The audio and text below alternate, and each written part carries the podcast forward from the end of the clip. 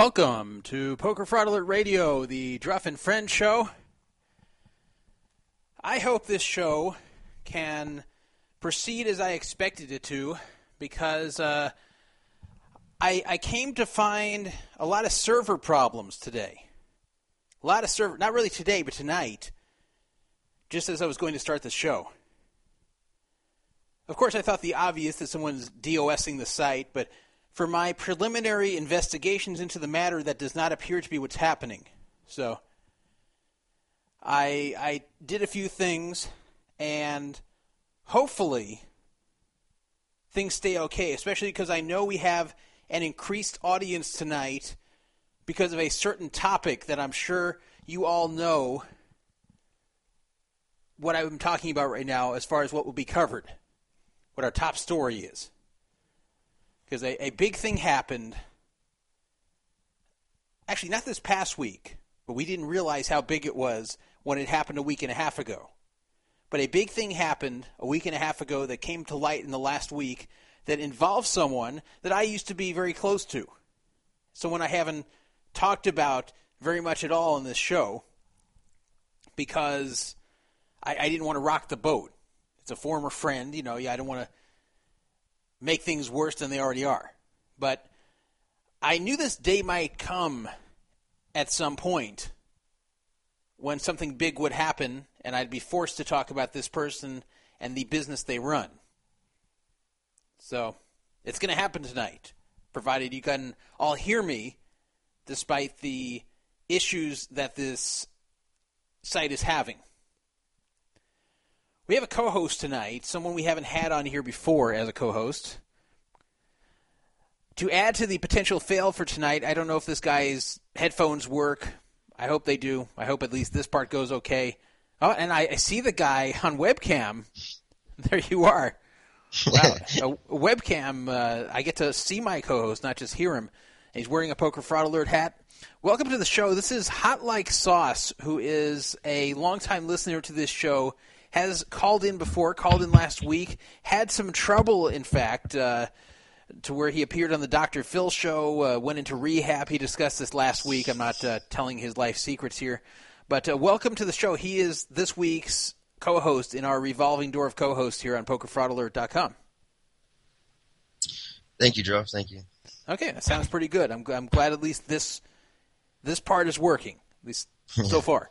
So, okay, uh, for those of you who have not listened to the show before, this is Poker Fraud Alert Radio. I am Todd Dandruff Witteles.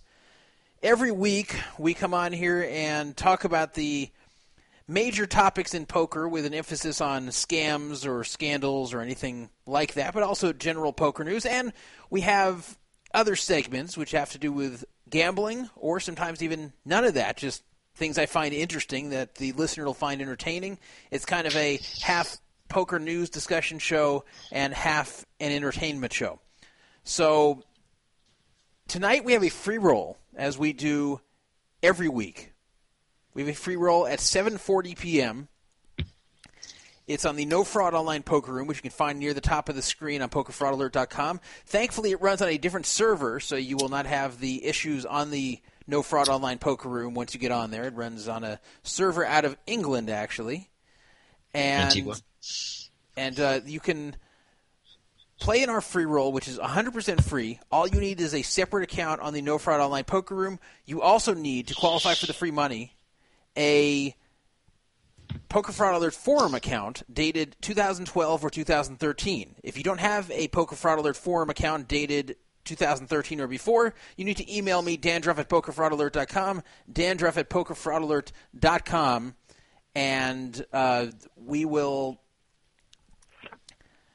uh, I'll give you an exception provided that you can convince me you've been listening for at least three weeks or more. We do this to prevent people from just leeching off the free roll here.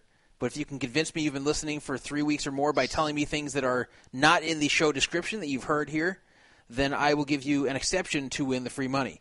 Uh, this week we have less money than we usually do for this free roll. I believe we only have uh, $31 which is our, our low. We've hit rock bottom with the donations here, and sometimes we get these donations at the last minute, and uh, well, the servers performing so badly, I can't even take a look at the official thread. Oh, here it goes. Boy, this is. You know, a few years ago, or not even a few years, like a year and a half ago, I had to switch servers because it just developed a problem I could not figure out. And I had other experts look at this, and they could not figure it out. Nobody could figure it out. It was just running slowly for no good reason, and I had to just switch servers, and it fixed it. Uh, I may have to do that again. I've been starting to see some issues with this server. It's, it's almost like it just degrades over time, like something in the forum software. Uh, I, I can't explain it because when I copy everything over to a new server, it runs fine. That's what's so weird. Anyway, $31 free roll this week is thanks to SMI Florida, who's your friend. You introduced him to the show, right? Oh, this is correct. Yeah. Then uh, we have four. That was he gave twenty. Four dollars came from Tough Turf, and seven dollars came from uh, what's this guy? Daniel seventy two. Doing this from memory. The prizes will be as follows. I'm just making this up right now. First place will be sixteen dollars. Second place will be nine dollars. Third place will be six dollars. So. 16, 9, and 6. Sorry that there's not a whole lot uh, that's on the free roll this week. Usually we have $50 or more, but uh, once in a while we come up a bit short.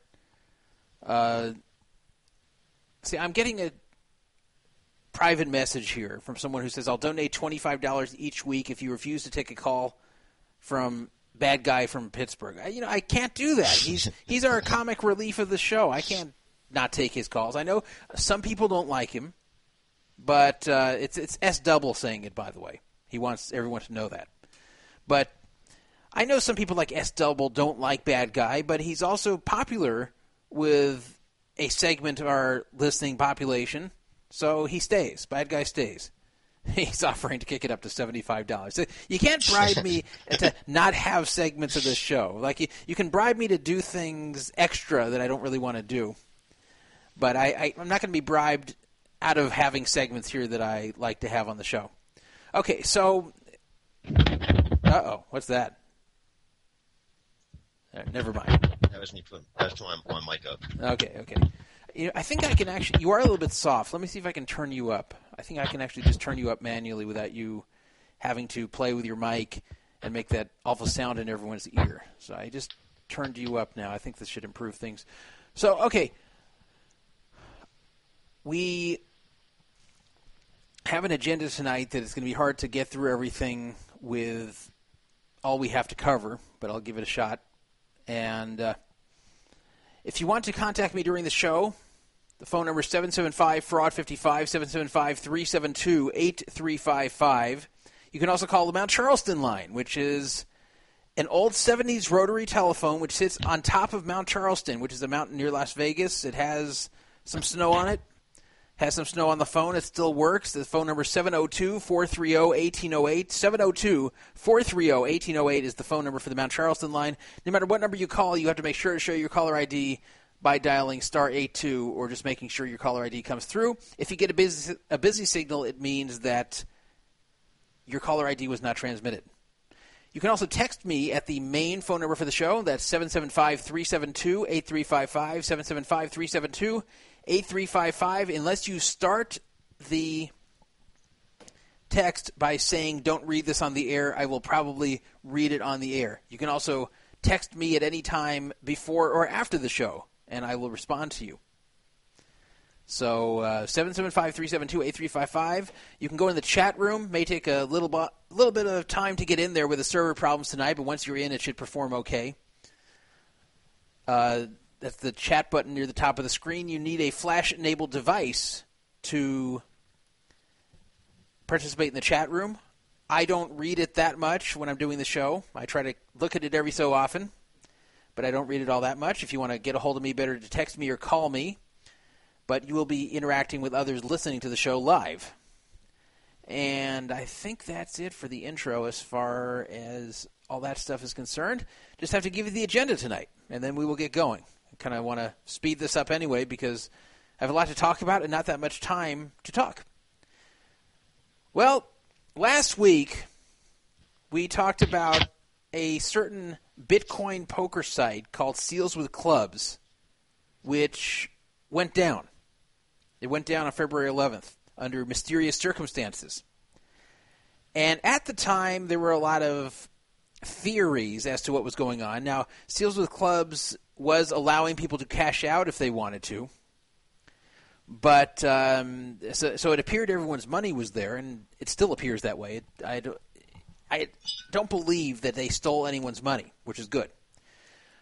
But uh, there were a lot of theories as to what happened with Seals with Clubs, and what was especially alarming to some people was that the face of Seals with Clubs, Bryan Micon, who is a former good friend of mine who had a big falling out with me four years ago, and uh, now we're anything but friends.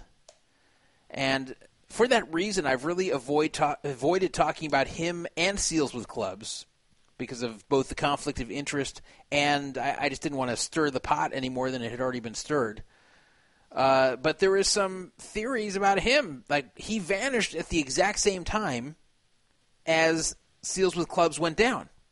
He vanished from social media for a few days, and then when he came back on social media, uh, he wasn't forthcoming right away with what was going on. But he eventually was forthcoming.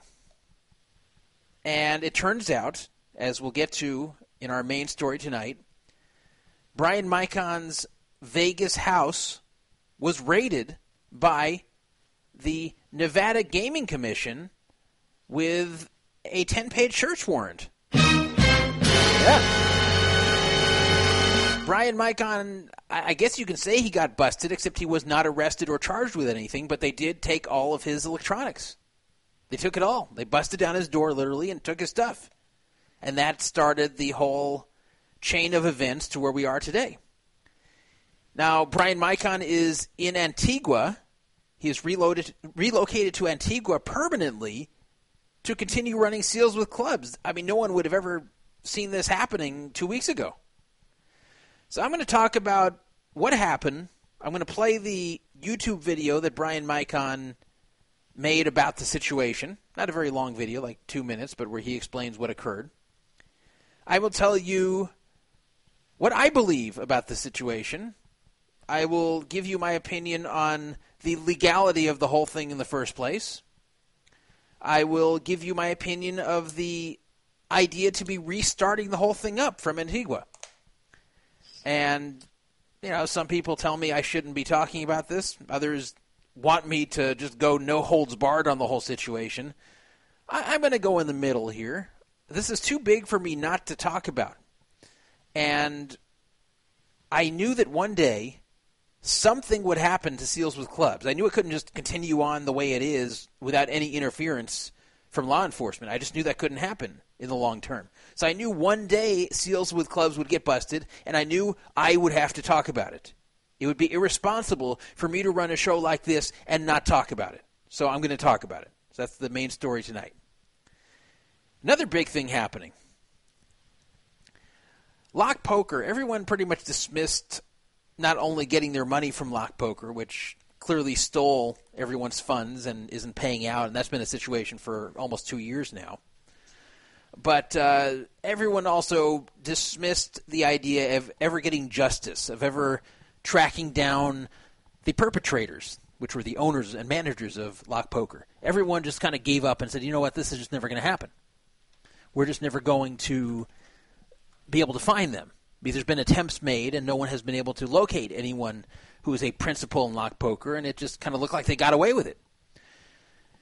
Well, out of the blue, a guy calling himself Hip Ain't Cheap appeared with a lot of good info on the owners and the managers of Lock Poker, and it was accurate info. And a lot has come out about Lock Poker, and it has scared people who were involved on the management side of Lock Poker into starting to want to talk. So we're going to talk about what came out about Lock Poker and about one of the people who came out. And that person was Shane Bridges, known as I'm Just Shane on 2 Plus 2, is the person communicating with 2 Plus 2 throughout the crisis of Lock not paying anyone their funds and lied to people left and right. He attempted to communicate with me. We had a Skype chat. Was not very productive, I'll tell you. So we'll talk about that, and we'll talk about the Poker Fuse interview he did, the softball interview he did with them after the aborted conversation he had with me, where he realized I was not going to take his BS.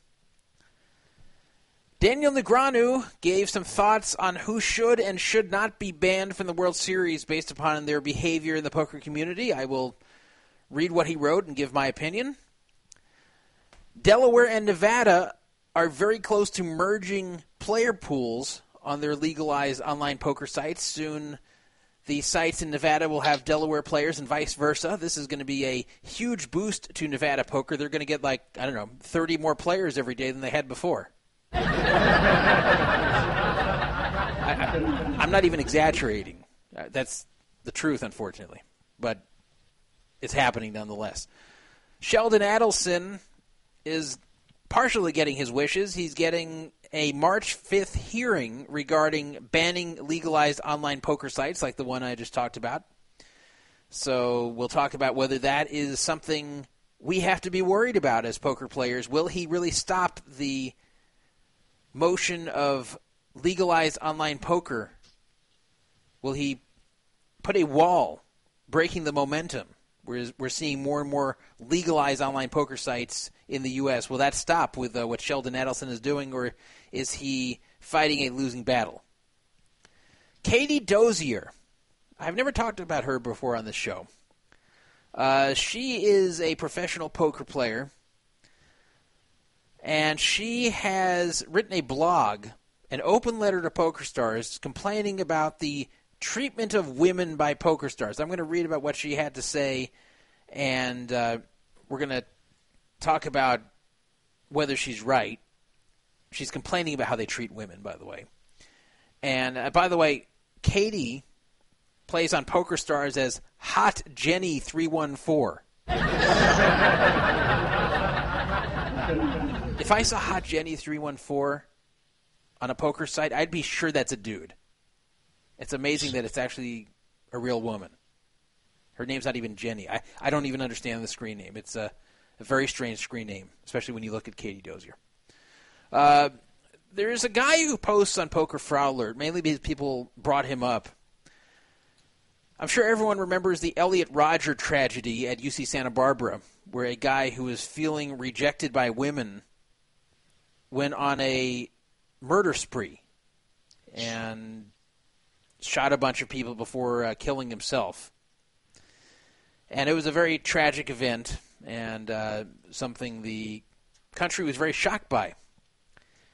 And uh, since then, people have been kind of nervous about any strange, awkward guy, especially young guy, who is uh, feeling rejected by women and who's making videos about it. Like that's Elliot Rodger made a lot of videos about how women keep rejecting him, and they got ignored at the time, and only hit the mainstream once he killed people and was already dead.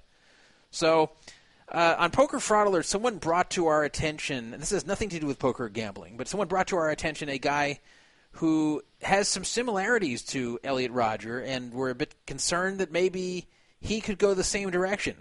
And surprisingly, without any prompting, the guy Googled himself and showed up here and posted here as Cupid 007. So Cupid 007 is going to appear on the show tonight, and we're going to talk about what's going on with him. And I'm going to play a, a, little snippet of one of the videos he made trying to very, very unsuccessfully pick up on women. And we're going to try to give him advice on how to turn things around. Uh, this guy's still a virgin, by the way. I think he's like 22. Uh, he's still a virgin we're going to try to give some advice to him and let him know he's going about it all wrong. But he's very excited to come on the show, and uh, we will have him on a little bit later. The Aviation Club de France, which is a legendary poker room in France, uh, it has closed five months after it got raided by the police. This is not some fly by night operation. It has been in operation since 1907. It's been around since 1907, but it's been shut down. And it got raided five months ago. It has been closed, and uh, I don't think it's coming back. We'll talk a bit about that if we have time. Uh, I think this other segment, uh, we'll have to find a way to squeeze this in. Uh, are we still having this tonight? Is your uh, ex girlfriend, Hot Four Sauce, going to come on? Uh, yeah, she's gonna call in. Oh, She's good. calling when she gets off work. Okay. When, when does she get off work? Eastern time or Pacific time? What? When does she get off work? She should be off now. She's Okay. around ten thirty. Well, she can uh, she can call in. Uh, Hot Like Sauce told us that uh, she dumped him and uh, was was she dumped you or was- she was cheating on you? What, or, or was it both? Uh, she she definitely didn't dump me. I definitely walked away from that woman. Okay, so you walked away from her. her and she was cheating on you while you were gone at rehab, correct? This is correct. My sister. Um, uh, go ahead. No, go- you go ahead. Okay, uh, my sister's like a beast when it comes to like breaking into a account. So she hacked her phone, Hmm. her phone account, and she, uh, you know, just 306 text photo, 308 text video in the morning. Like, what is she sending? Pictures of like the sunset. Hmm. So um, I called some of the numbers on the uh, the call log, and I talked to some of the guys, and you know, I just got the answers I was looking for. Well, good. Good. Yeah. All right, so maybe she will call in, and we will hear the other side of the story regarding uh, what happened here with you and her. Uh, finally, I probably won't have time for this, but uh, it's related to what happened to Seals with Clubs, and that is: Are raids against online poker sites and payment processors justified, or is it indicative that we live in a police state that's out of control? Are these something that is are acceptable? Should we say as a society this is fine, or should we be angry that these are happening? I have an opinion on that, but uh, I don't know if I will have time to get to it. Uh, if I don't, I'll get to it next week. Even though I'd love to this week because this is very, very topical. So let's jump right into the first topic, and that is seals with clubs going down and what happened to make it go down. I mean, this is really a, a huge story. On the Poker Fraud Alert forum, we have like a 40 page thread on this already, and I'm proud to say, I don't know if I should be proud, but uh, I can say that the most discussion anywhere on the net about this situation is taking place on Poker Fraud Alert. On 2 plus 2, strangely enough, there's very, very little talk about this. Like, it's uh, not even a big story over there, but I think it should be. Uh, of course, it's bigger to us. The face of Seals with Clubs is Bryan Micon, and he and I have been friends, or I shouldn't say have. We were friends from I'd say I'd say like 2005 to 2011. I got to know him when I joined his Neverwin Poker Forum, which he doesn't own anymore and uh, it went from there. Eventually, I became a mod on the forum. Then I became a, a very small percentage owner. And uh, really, the the I don't want to sound like I'm bragging here, but the whole reason that this community that spawned from Neverwin Poker exists is because of me. Not the whole reason, but a large part of the reason. Because I showed up to that forum, which was everyone kind of saw as a joke, like a fan forum for Neverwin, for Dustin Neverwin Woolf. That would have never become a relevant forum in any way, shape, or form. But I showed up there and started talking some trash to Dustin and started giving poker advice, and it, it made the whole thing get more and more active, and I became more and more. I made the forum relevant. I really did. I don't ever take credit for things that I don't deserve, but I really did make Neverwin Poker relevant to people wanted to go visit there. And if you go look at the, uh, you can go look at archive.org and look at old Neverwin Poker posts, like from the very beginning, you'll see that I was really the one to get it going, even though I had no ownership there and I wasn't even a mod there. Uh, the only reason I showed up to it is because me and Neverwin were playing all the time on Poker Stars, and I just kind of showed up to talk some trash to him. But anyway, uh, it went from there where, uh, because I was so active on there, uh, Bryan Micon was the one who set it up, and me and him got to know each other, and we became friends. And eventually, when uh, they sold Neverwin Poker to Poker News, Poker News actually owned Neverwin Poker for a little time. Then, not too long after that, Poker News wanted the forum gone. They decided the forum wasn't worth anything; it was more trouble than it was worth. So they they wanted to get rid of the forum and the radio show. At which point we branched off and started our own site together called DonkDown.com. And uh, I was an owner there. Bryan Micon was an owner. There were two other people who were owners. And uh, that's kind of what led to the demise of the friendship. Within fewer than two years, there was no more me on donkdown.com. I left and I sold my part. I was kind of forced out, in fact, and that was the end of our friendship. And it was very, very bitter ending to the whole thing. And it was a lesson in one way that you just don't go into business with friends or it can ruin the friendship. And that's that's definitely what happened here. Though I think there were some other factors at work that uh, caused the friendship to go away. Uh, very shortly after I left Donkdown, Bryan Micon, who was always fascinated with Bitcoin from the very early days, even before any of you heard of Bitcoin, probably. He, he was really early on the whole Bitcoin bandwagon. Um, he, he was experimenting with some Bitcoin poker sites and Bitcoin casinos. This is back when Bitcoin was worth like five or six bucks.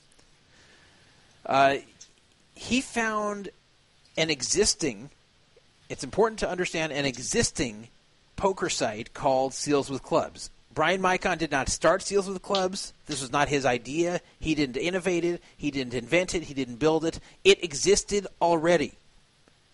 But hardly anyone had ever heard of it. It was very small the guy running it, while seemingly technically competent and seemingly to be a decent guy, uh, really was not known in the poker world. He didn't want anyone to know who he was because he was scared to be running an online gambling site from the U.S., even if it's gambling for Bitcoin. The guy was scared, and rightfully so. Uh, this is a guy who called himself Free Money. Not sure the reason for the name, but uh, Free Money was not a good promoter. And for that reason, his Seals with Clubs site was a virtual unknown. So Micon came to him with a proposition. And I know this part for a fact, by the way. I'm not just guessing at this one. I wasn't friends with him anymore when this happened, but I heard from reliable parties who were friends with him uh, about this. But he came to the then owner of Seals with Clubs, this free money guy, and said, Look, I, I like your site, I like what you're doing, but you don't have any traffic. So I'm a good promoter. I love promoting. I love putting my face and my name out there. Let me promote your site, and I'll make it bigger. I'll make it blow up. All I ask is that you give me ownership here too. So, from what I heard, I don't have this part verified, but from what I heard, he was given 50% ownership there. And I'm not exposing secrets here that was posted on the Poker Fraud Alert forum by others who had heard this as well, including uh, Brandon Drexel Gerson, who uh, was still friends with him at the time, verified this. So uh, basically, free money gave Bryan Micon 50% ownership of SEALs. And uh, Micon started just promoting the hell out of it. Now, at first, when he was promoting it, he was promoting it uh, almost like he's just advertising it on his forum. Uh, eventually, he became a quote site pro. Then he became what he called himself the chairman. Um, so he was the chairman of the site, and that's how most of you know him as uh, Bryan Micon, chairman of Seals with Clubs. Uh, he would never say if he owned any of it, but of course he acted very much like he owned it. Uh, he definitely had a role that was indicative of ownership. He, he, definitely wasn't just an employee there, even if you didn't know any of the stuff I just told you. Uh, he was definitely someone you would contact uh, about any issues with seals. As someone who pretty much lived and breathed seals. Everything Bryan Micon did uh, was about seals. That was a very, very big part of his life. This wasn't just a job for him. It was, uh, and as I said, it's because he was given ownership of Seals with Clubs. Now, Seals with Clubs actually ended up working out pretty well. It never became gigantic. It wasn't another Poker Stars. Uh, there is the barrier that they only accepted Bitcoin. So anyone who didn't understand Bitcoin or didn't want to use Bitcoin or was afraid of the volatility of Bitcoin could not play on there. So it's not as simple as booting up Poker Stars and playing. But it did become the largest Bitcoin gambling site of any kind, forget just poker, of any kind in the world. There were others, but they were very small and never really got much action. It was a poker only site. You could only play for Bitcoin. You would buy in with Bitcoin, you'd cash out Bitcoin. The fluctuations of Bitcoin itself would affect your role because uh, you know your your balance would be in Bitcoin. So if uh, Bitcoin went up, you made money without even playing a hand. If Bitcoin went down, you lost money without even playing a hand. But anyway, it it did fairly well. It had traffic, I'd say, comparable to things like WSOP.com Nevada, which sounds huge, but you got to remember Nevada, uh, WSOP.com Nevada is a fail site. Not as bad as Ultimate Poker, but it's uh, still a fail site in uh, what they were expecting of it. But when I say it, it had comparable traffic, I mean typically would have like 120 people sitting at cash tables. So that's that's pretty good. It's not great. It's not gonna. It's nothing like Poker Stars, which has tens of thousands of people sitting at cash tables at one time. But 120, that adds up as far as the rake that gets generated. There are several tables of games that are available, you know, like uh, 13 tables or whatever. So it was a nice little income generator for everybody involved. And Seals with Clubs was well liked. It was well thought of. Uh, it had a few issues. You know, people there was some hackings. Uh, there was some downtime. There were some DDoS attacks, but they always seemed to recover. They had a good technical team in place. Micon was not part of that technical team. I don't even know who these guys are who were part of the technical team. I don't even know who this free money guy is. The only person I know that has something to do with Seals of the Clubs and owned it was Micon. I know there were some site pros like uh, Stealth Monk. I don't know if Stealth Monk owned anything, but uh, I know that Micon did. And the other guys who did, I don't know who they are, but I'll tell you, these other guys who did did a great job. They kept it running in the face of these attacks that would occur. They seemed to be very honest. They seemed to have a good deal of integrity. When the site went down on February 11th, they immediately put up a cash out form and quickly cashed out people's Bitcoin when they uh, were requesting cash outs. So it looks like the money was not blown full tilt style or lock poker style or UB style. They actually had all the money on hand that they were supposed to, it looks like. The customer support was good. And the promotion by Bryan Micon was actually pretty good. So it worked. You had a known face in poker promoting it who is a good promoter. That was Bryan Micon. And you had the unknowns in the background, the uh, no the no namers in poker who were good technically, who were responsible, who were doing things like handling support, handling the money, handling the technical side of things. So it worked. It was running on what was known as the Maven software. If you want to see the Maven software, it's not too hard. You go to the Poker Fraud Alert No Fraud Online Poker Room, and we run the Maven software. So they always got the newer versions of the Maven software before everyone else. Uh, it looked like the author of the Maven software had some kind of relationship with them that he developed over time, and he, he also gave them the source code, which I think they bought uh, a license for, so they were able to modify it themselves, and they did a pretty good job with that as well. It was a pretty well run operation, Seals with Clubs, and there was an overwhelmingly positive view of it which surprises a lot of people who were critical of Bryan Micon. A lot of people uh, weren't very happy with how Bryan Micon ran the various websites, the various forums we were part of, and people were surprised that such a good deal, such a good job was done on Seals. Well, on February 11th, this all changed. By the way, I know you haven't talked uh, much. I've been the uh, I've just been ranting the whole time. But uh, uh, Hot Like Sauce, did you ever play on Seals with Clubs? No, I never really trusted Micon. I, I never SMI is big on that Bitcoin thing. I uh, I do have some Bitcoins that he actually gave me, but um, no, I never got into Bitcoin, man. Did a little Bitcoin mining with SMI, but um, no, didn't didn't put no money on Bitcoin. So, I uh, so, you know, he, SMI he, did he play on there? I don't. I I'm, I think he did put some money on there.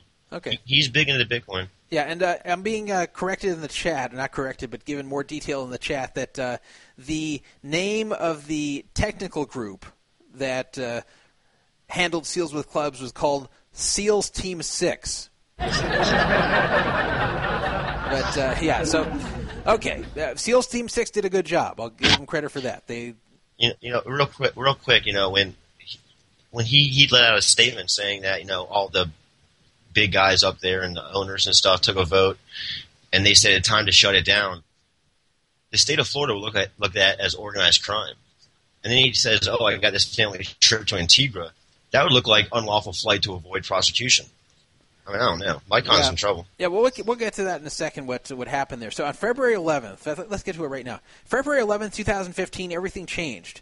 Uh, it's amazing how one day, the events of one day, can just change your life so much. Uh, February 10th, 2015, Bryan Micon didn't have that many cares. He was uh, the only thing that had happened to him in uh, recent days was the loss of his drone. He had been playing with a, one of those drones and lost it in the mountains of Las Vegas, and uh, went and bought another one. But that was the only care he had at the time, and uh, his social media posts were mainly focusing upon asking people to look for his drone if they wanted a reward. That was really the main thing on his mind at the time. That shows you how quickly things were about to change, with that really being what was a big deal to him on February 10th. On February 11th at 8 a.m., Bryan Micon was sleeping in his rented house. I, I, in fact, I know the guy who rents to him. Uh, but the door of the rented house was kicked down. It was kicked down at 8 in the morning on February 11th. Yeah. Not I don't mean they knocked on it, I don't mean they banged on it or they demanded he open it. They actually physically kicked the door down. And they immediately found him in the house and marched him downstairs in his underwear and told him to go out on the front lawn as they put him in handcuffs and presented him with a 10 page warrant to search his home. Yeah. So the legal hammer was coming down on Bryan Micon. Now, who was this who came to his door? Who was it who kicked down his door at 8 in the morning with a search warrant? Was it the local police? Was it the Department of Justice? Is this another poker stars like bust by the Department of Justice? Was it the FBI? No, no, and no. It was the Nevada Gaming Commission, who does have the authority to have raids like this. They do have the authority to arrest people. They are a law enforcement body in the state of Nevada, and uh, they're equivalent to state police. So basically, the state police, the uh, Nevada Gaming Enforcement in this case, more specifically, kicked down his door, literally, and uh, with 12 guys, or 10 or 12 guys holding guns, pointing guns at him, saying, Get up, get out, do not interfere with our search. And they searched his place. Now, uh, I will let him. I'm sure he'll love this. I'm sure he did, he didn't intend for this uh, video he made to become part of my show, but it's going to anyway. Uh, Bryan Micon, I'll have him explain to you in his own words what happened. Hello, the internet. Bryan Micon here. Uh, by the way, before we continue, the poor sound quality is on his end. He did it on a cheap laptop computer that he hastily bought after this raid, and I'll let him explain that as well. It is story time. A lot of you were wondering, hey, you were off to Twitter for a moment, Seals of Clubs closed down, SWC Poker's opening, management from Seals of Clubs is leaving, citing, you know, vague circumstances. So I feel, you know, you guys probably want to know what's going on. It's probably proper to do so. So tough, tough spot, but you know, it's what I came up with. So uh, I'm just gonna just rip it, tell you guys what happened. On the 11th of February, 2015, 8 a.m., a bunch of guys with guns broke down my door, put me in handcuffs, uh, served a, serving a warrant from the Nevada Gaming Commission regarding seals of clubs and Bitcoin poker. Next eight hours, they stole most of my electronics, and as a blogger, this is, of course, seriously hindering uh, to my output. Uh, apologies for the uh, $400 computer camera. I don't know why I'm dark and uh, whatever. Doesn't matter. You know, more important things right now. So, uh, you know, so at the same time, uh, it, there was an irregularity on one of the Seals with Clubs servers hosted by Voxility in Romania, and it's unclear what happened. The system is, of course, very secure and has uh, thwarted hacking attempts in the past. So um, it it is uh, you know it's, it's, unclear to me from a technical perspective exactly what went down. But the rest of the Seals with Clubs management team uh, quit. They did not want to continue after this, and uh, you know I I do. So uh, Seals with Clubs will continue to wind down. Cash outs are continuing to be processed. All the bitcoins were safe. Math does not bow to guns, but uh, the SWC Poker is there is a domain that uh, has this. All right, let me stop him for a second here. He's two minutes into the five minute uh, statement. So he talked about how there was an irregularity at the Seals with Clubs server that was hosted out of Romania. And between that and the raid occurring at right around the same time on February 11th, uh, the other owners of Seals with Clubs were spooked, and rightfully so. They were terrified that not only had uh, Bryan on the face of the site had his home raided and all of his electronics taken, and uh, which may have had information on who these other guys were, but uh, also with weirdness going on on the Seals with Club server itself that they couldn't explain. They were afraid that uh, the hammer was about to come down on them as well. So the other owners of Seals said, "Ah, ah, ah, we're out of here. we're done. We're quitting." No more for us. That's uh, it's been fun, Micon, but we're we're not doing this anymore. This is not worth it to us. We're we're stopping this right now before it gets any worse.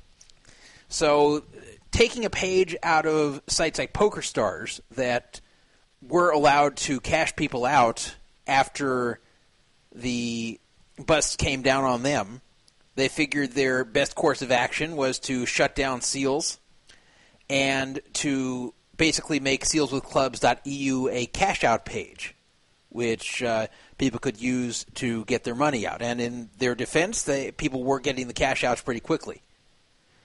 Um, now, I'm going to read to you what it says on. Uh, actually, I'll read it after the Micon statement. But uh, there is a statement on on sealswithclubs.eu as to the whole situation.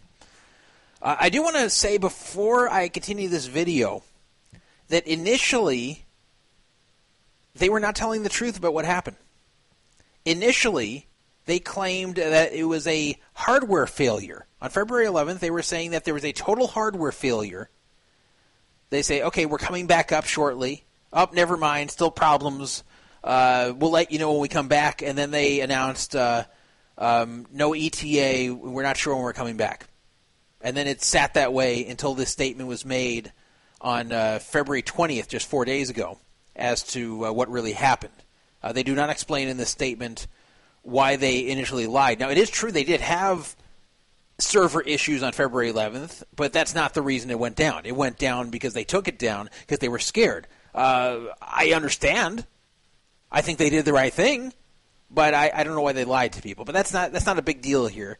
At least they're paying out. At least it looks like those involved with Seals with Clubs were honorable. So, what is Bryan Micon's future? He talked about in the first two minutes of this video what happened, how he wants to continue Seals and the others don't.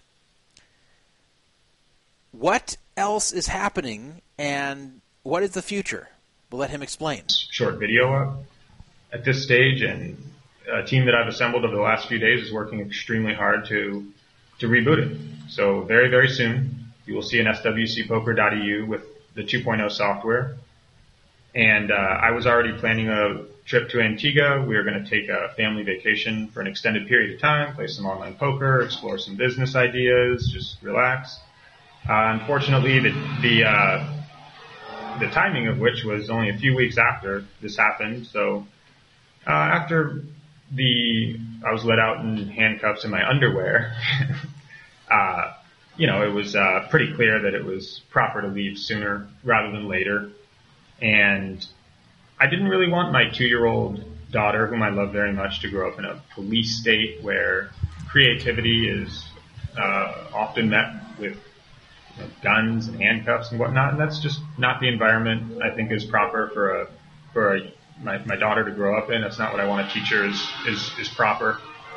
And, uh, this is the, uh, the short story of what happened. And, uh, it was a search warrant from Nevada Gaming. regarding seals with clubs and Bitcoin poker that was served at gunpoint. And I was handcuffed and let out half naked into my front lawn. And uh, this is just, of course, uh, you know, a symptom of, of how a police state acts and they enforce. Um, you know, they it, they had uh, made it clear that they had uh, were very familiar with my social feeds and, and my, my entire output. As uh, so let me stop him right there. So uh, basically, first of all, I want to say I believe his account of what occurred. There's some conspiracy theorists out there that think things like maybe he didn't really get raided. This is just an excuse. Maybe he's not even really in Antigua. Uh, maybe he's exaggerating about the number of people that came over. He's just trying to get attention. I believe his story. I believe what he said there. Uh, from what I know of Bryan Micon, from when we were friends for years, uh, he wouldn't come out and just lie about this. That's not in his makeup to do. That's not what he would do. I believe his account is most likely accurate of what happened. Uh, however, he's throwing in some edi- editorializing here that I can't say I agree with. That uh, this is a symptom of living in a police state. No, it's a symptom of running an unlicensed gambling site, which that's what it was, in the state of Nevada, and competing with licensed gambling sites in Nevada and doing so illegally. And just like anything that you are doing that's illegal, at some point the hammer may come down on you. At some point, they may arrest you. This is always the risk you take when you do illegal things. This is the risk that Chad Elie and other payment processors took when they processed online poker payments to U.S. players. This is the chance that pimps and prostitutes take when they uh, make their services available to the public. This is the chance that uh, drug dealers take. I'm not making all these equivalent, but I'm just saying when you commit these crimes, you can have the opinion that these things should not be illegal, but if they are illegal and you're breaking the law, you're taking a chance that this may happen. And you can't blame a, quote, police state when they come down on you.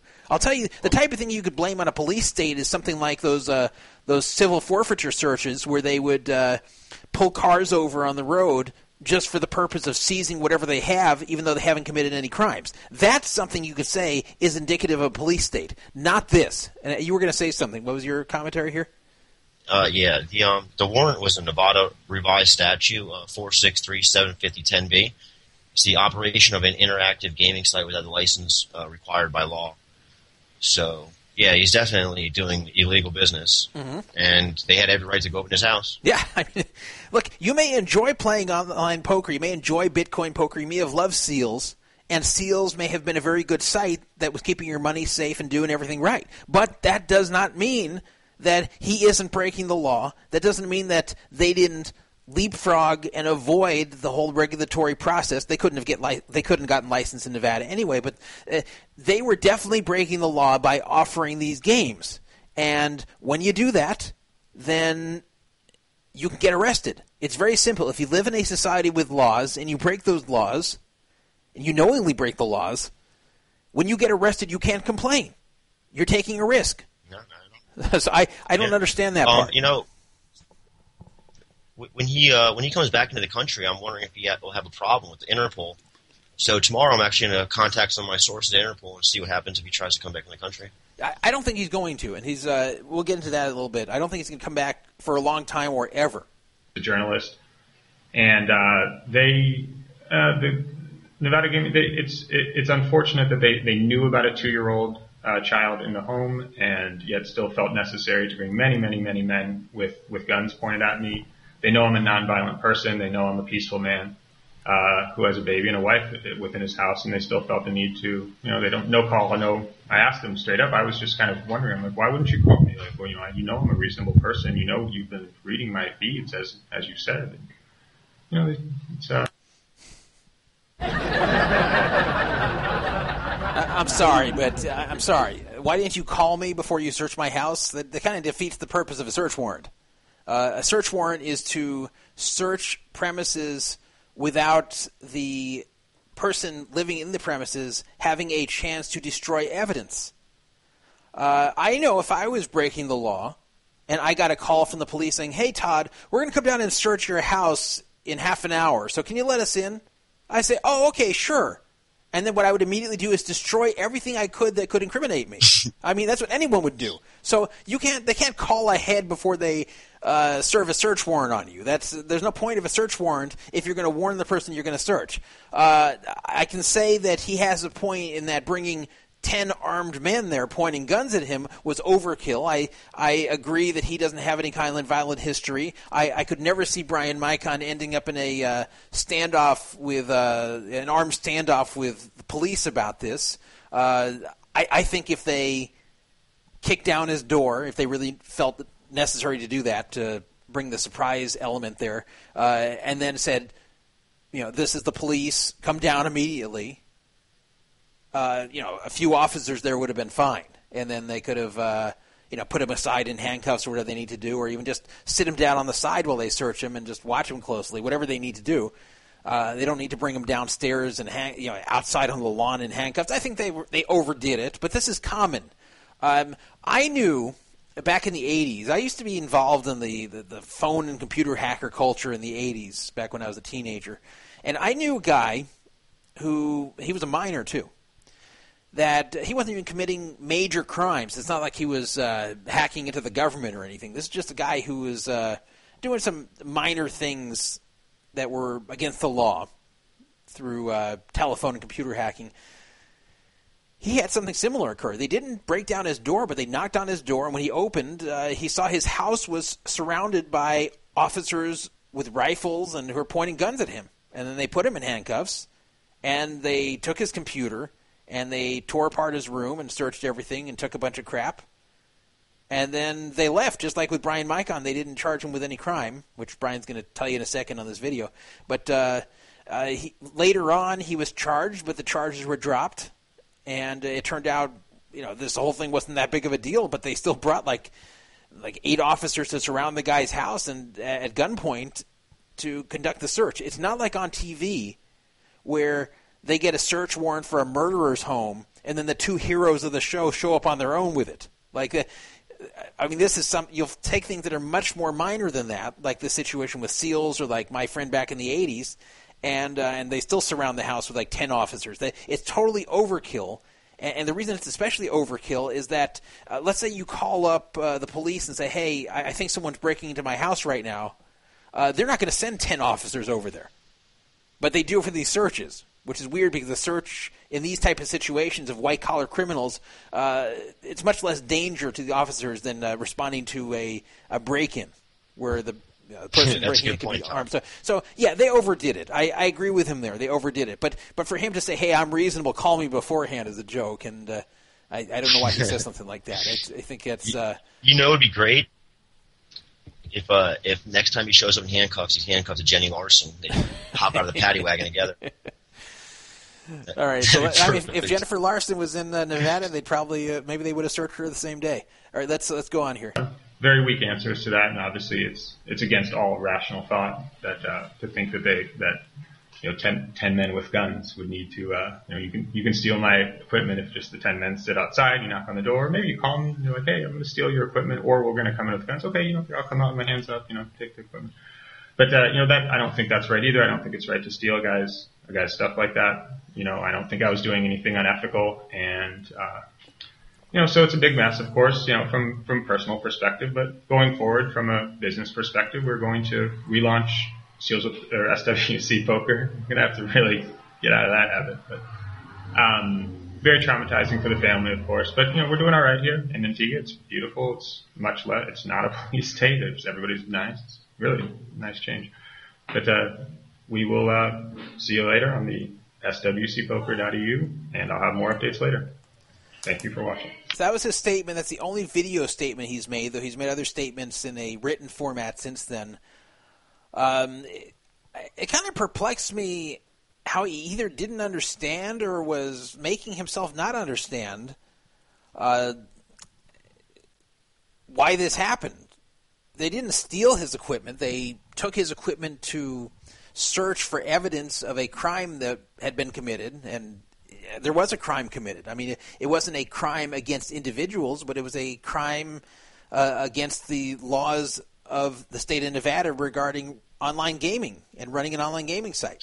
So they they took they have the right to take things in your home that are deemed likely to be used in the commission of a crime. If they, you know, they present this evidence to a judge and the judge says, "Yes, I agree," uh, they they have a right to do it. And it's not like this is someone who wasn't involved and got all his stuff taken. And I would say this is awful. That's that's pretty bad that they didn't get this right. But but I mean he. He was one of the owners. Of course, they searched his house. Of course, they took his stuff. And that's that's what happens if you are knowingly breaking the law as he was there. So they didn't steal his equipment. They they confiscated it for the purpose of searching it. And by the way, he does have a right to recover this equipment if they decide not to charge him. But uh, they took his equipment and uh, are obviously going through it to see what they can find. No news on what's happened with that since then. Did not charge him with anything. They just left, and he said they were there eight hours. He said that somewhere else. Uh, so after eight hours of searching his place, they said, "Thank you very much. Goodbye. we'll be in touch." Didn't tell him not to leave. didn't arrest him. Didn't tell him not to leave the country, which I find kind of odd. Uh, it had to be like a fishing expedition because if they had enough evidence to charge him with anything, you would have thought they would have to at least stop him from fleeing or make a crime out of fleeing. Uh, now he's actually leaving without being charged with a crime, and he could actually make a strong case that he has not been a fugitive from justice, that he just, uh, you know, like he said on the video, I, I don't want my daughter growing up in a police state, which I don't believe is the reason he left. We all know the reason he left because he he didn't want to be charged with that crime. He didn't want to be arrested. He didn't want to go to prison. But uh, I don't know why they did not charge him with anything or confiscate his passport or anything like that. But uh, probably a mistake on the part of the police. But maybe at the time they did not have enough to charge him. Maybe they couldn't tell the difference without performing this search of him being an owner versus him being an employee. Though him being an employee is also against the law technically. I don't know why they didn't charge him. If they, I think it was just sloppy police work, but uh, whatever. Uh, he got lucky there that they didn't do that, and uh, he was able to leave. He was able to buy an immediate plane ticket to Antigua and uh, has permanently moved there with his wife and two year old daughter. Now, he said something about the family taking a vacation to Antigua, that they were planning on that anyway. I can tell you that uh, while the vacation part isn't really accurate, he is again telling the truth. I have from reliable sources that he was planning to do this anyway, that he was planning to move to Antigua to continue running seals specifically to avoid something like this. Now, he didn't have a tip off, as far as I know, that they were going to come get him. He just thought that at some point the hammer will come down and he wants to beat the hammer. Well, he didn't beat the hammer. The hammer beat him. Uh, he wasn't able to. Maybe leave. they got the tip off. yeah, yeah. And I don't that's know. why they move so fast. I mean, right? that's a, that's a good point. Could you ever? Could you ever put? Yeah. Could you ever put money on? Like you said, he's going to reopen swc.poker.eu or whatever the hell he's talking about. Could you ever put money on that site? I mean, after what just happened. Well, Never. I mean, I, I, I obviously didn't play on the previous one because he was involved with it and we didn't get along. But uh, um, yeah, we'll talk about that in a little bit. Of uh, you know, can you trust it at that point after what happened to the first one? But so the first one, Yeah. the first one, in some ways, was a success story for the players that they still paid out even after the events of February 11th. And this is honestly going to bring more people to the new seals that Micon starts up.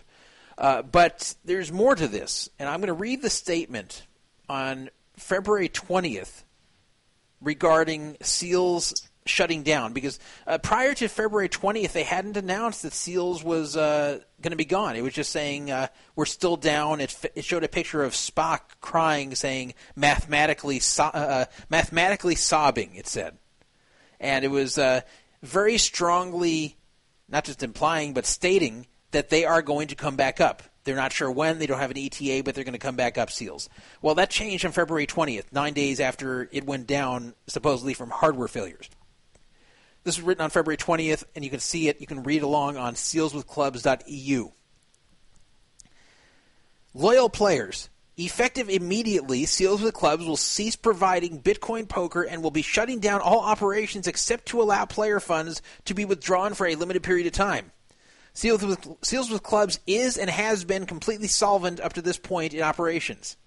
We urge all players to withdraw their funds as soon as possible. Players should cease all activity to their account uh, deposit addresses now. Sorry, I just got a text. I, I realized that uh, that uh, Cupid guy who's going to come on here, uh, uh, he was scheduled to be on already. I'm going to ask him to wait a bit. Can you wait a bit? I'm in. I'm in the middle of something. Hey, Druff, while you're taking a second, let me, um, real quick, if you don't mind, I want to give a shout out to my nephew Christian. I know he's listening, and I just want to say I love you, bud. Uh oh. And, and, thank you for everything done for me. Uh, we're, we're, having some uh, tr- we're having some connection problems. Let me let me try to uh, disconnect you, you and call you right back. I'll try to reconnect him here. Just as he gives a shout out to his uh, nephew, we have these connection issues. How's that? That's better at the moment. Uh, we may want to turn off the webcam, maybe if that's the issue. But uh, all right, so let's let's get back to the statement. On approximately February 11, 2015, several events occurred related to operational security that we consider to indicate Seals with Clubs now operates in a perpetual state of jeopardy. And by the way, this is not written by Micon. This is written by uh, one of the other owners. We will not divulge details publicly, but they may come to light if any team member chooses to come forward on their own volition at a later date. I guess Micon did that. Uh, all player funds and data remain intact, and the issue is not software related. We do not believe any of our Bitcoin wallets used in operations to be compromised or lost. However, this event has made the majority vote of ownership and the team agree that shutting down operations is the best move for safety and security purposes. Obviously, this is very different than uh, we had a hardware failure, which was a lie back on February 11th, uh, or is it mostly a lie? This is them coming clean. Basically, they weren't saying directly what happened, but uh, this is basically saying we're scared shitless and we're taking it down. We're not going on anymore. Goes on to write this. Seals with Club's chairman, Bryan Micon, would like to carry forward the business with his own team, currently settled in Antigua, but the majority ownership cannot guarantee the future security, solvency, and integrity of that operation because there will be no administrative oversight carried over from Seals with Clubs. That's a very, very important statement. I'll read it again. Seals with Clubs Chairman Bryan Micon would like to carry forward the business with his own team, but the majority ownership cannot guarantee the future security, solvency, and integrity of that operation because there will be no administrative oversight carried over from seals with clubs. That's a big deal. They're trying to say he's by himself. Yeah, he's by himself, and everything that made this site secure doesn't exist anymore. Everything that we knew was great about seals on the new seals is going to be different. So forget everything you knew about the previous seals. It does not apply to the new seals. That's what we're trying to say. They go on to say members of the Seals with Club's team and ownership are not ones to lightly endorse anything, not even our own long-standing trustworthy team members, which is why nobody ever makes a sole decision. The dynamic has saved, sorry, this dynamic has saved the business several times throughout the years. So they're trying to say that uh, the fact that one person couldn't screw everything up actually saved the business from collapsing several times throughout their three plus years of operation. Which is, they don't give details, but it's interesting that they're claiming that uh, had they not had this in place, Seals with Clubs would have collapsed. They fired his ass. well, actually, that's not quite true. He. Uh, they quit and left him there, but uh, this is interesting with them saying that uh, this wouldn't have survived as it was if one person had all the power. So they went on to say, with Micon operating on his own with his own team, the checks and balances we have kept in place against one another internally for three plus years will have been removed. So this is an interesting statement. This is different than, well, we're not going on with this, but we think Micon's a great guy. We think he's a wonderful guy. We think he's a trustworthy guy. And while we cannot guarantee your funds, uh, we think it's a great decision to go on continue playing with him. Uh, we have full trust in his operation of it. Again, we're not guaranteeing it, but we fully trust him. Uh, we think everything will be fine from what we know of. They, they don't say that. In fact, they're saying we would not have survived if we had one person making all the decisions. Everything that kept us in place is now gone. So keep that in mind before you play there. That's that's not exactly a ringing endorsement. And this is this is not me trying to bash Micon. Read that paragraph for yourself. This is what they're saying. They are saying we can't endorse it. They're saying that the way it's going to be, the previous business would not have survived because I say the dynamic of the checks and balances has quote saved the business several times throughout the years. So uh, they're saying he's sorry. Yeah, you, he's an absolute he's an absolute moron. You know, they, they had to think this guy was a fucking idiot. I was listening to this show one time, and he's always stoned when he's fucking has a show, and he has the guest on there, and I hear him ask the questions, but I can't hear the response. And then he responds to the guest, and then like a half hour into the show, he's like, "Oh, guys, sorry, I had him on mute." You know, he's all stoned all the time. They're like, "Get this fucking guy out of here." Well, as, as they go on in this uh, statement, uh, as the majority ownership and team will not go forward with operations, but Micon is still in a position to do so, it makes most sense to hand off assets to Micon in order to enable him to provide players with the best Bitcoin experience that he can. Micon has been extremely enthusiastic and dedicated to Seals with Clubs for longer than any member of Seals with Clubs historically, and we truly believe he wants what's best for its players. So uh, that's a little bit different. They are giving a little bit of an endorsement here the previous paragraph is saying everything that saved Seals of Clubs and left us with such integrity is now going to be gone in the new version. Here they're saying he's enthusiastic about it and he's very dedicated to Seals, so uh, we believe he wants what's best for his players. And I, I do believe that Micon is starting the new Seals with good intentions. I don't think he's starting this as a scam. I don't think he's starting this intending to steal your money. I don't think so. I think he really wants the new Seals – to be like the old SEALs. I believe that's his intention. Okay, so there's there's no question about that in my mind. Uh, so I think that's what they're saying here, and I believe them. I think their judgment on that one is correct.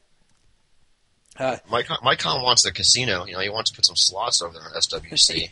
he, I mean, that might come eventually. We'll see. I, right now, it's just going to be Bitcoin poker. But he writes. Uh, uh, we've made considerable effort and expense on Seals with Clubs 2.0 software over an extended period of time. We are transferring the rights of that package in full to Micon with the understanding he will remain faithful to the revenue share and licensing agreement uh, Seals with Clubs had with its primary developers that continue to work on it.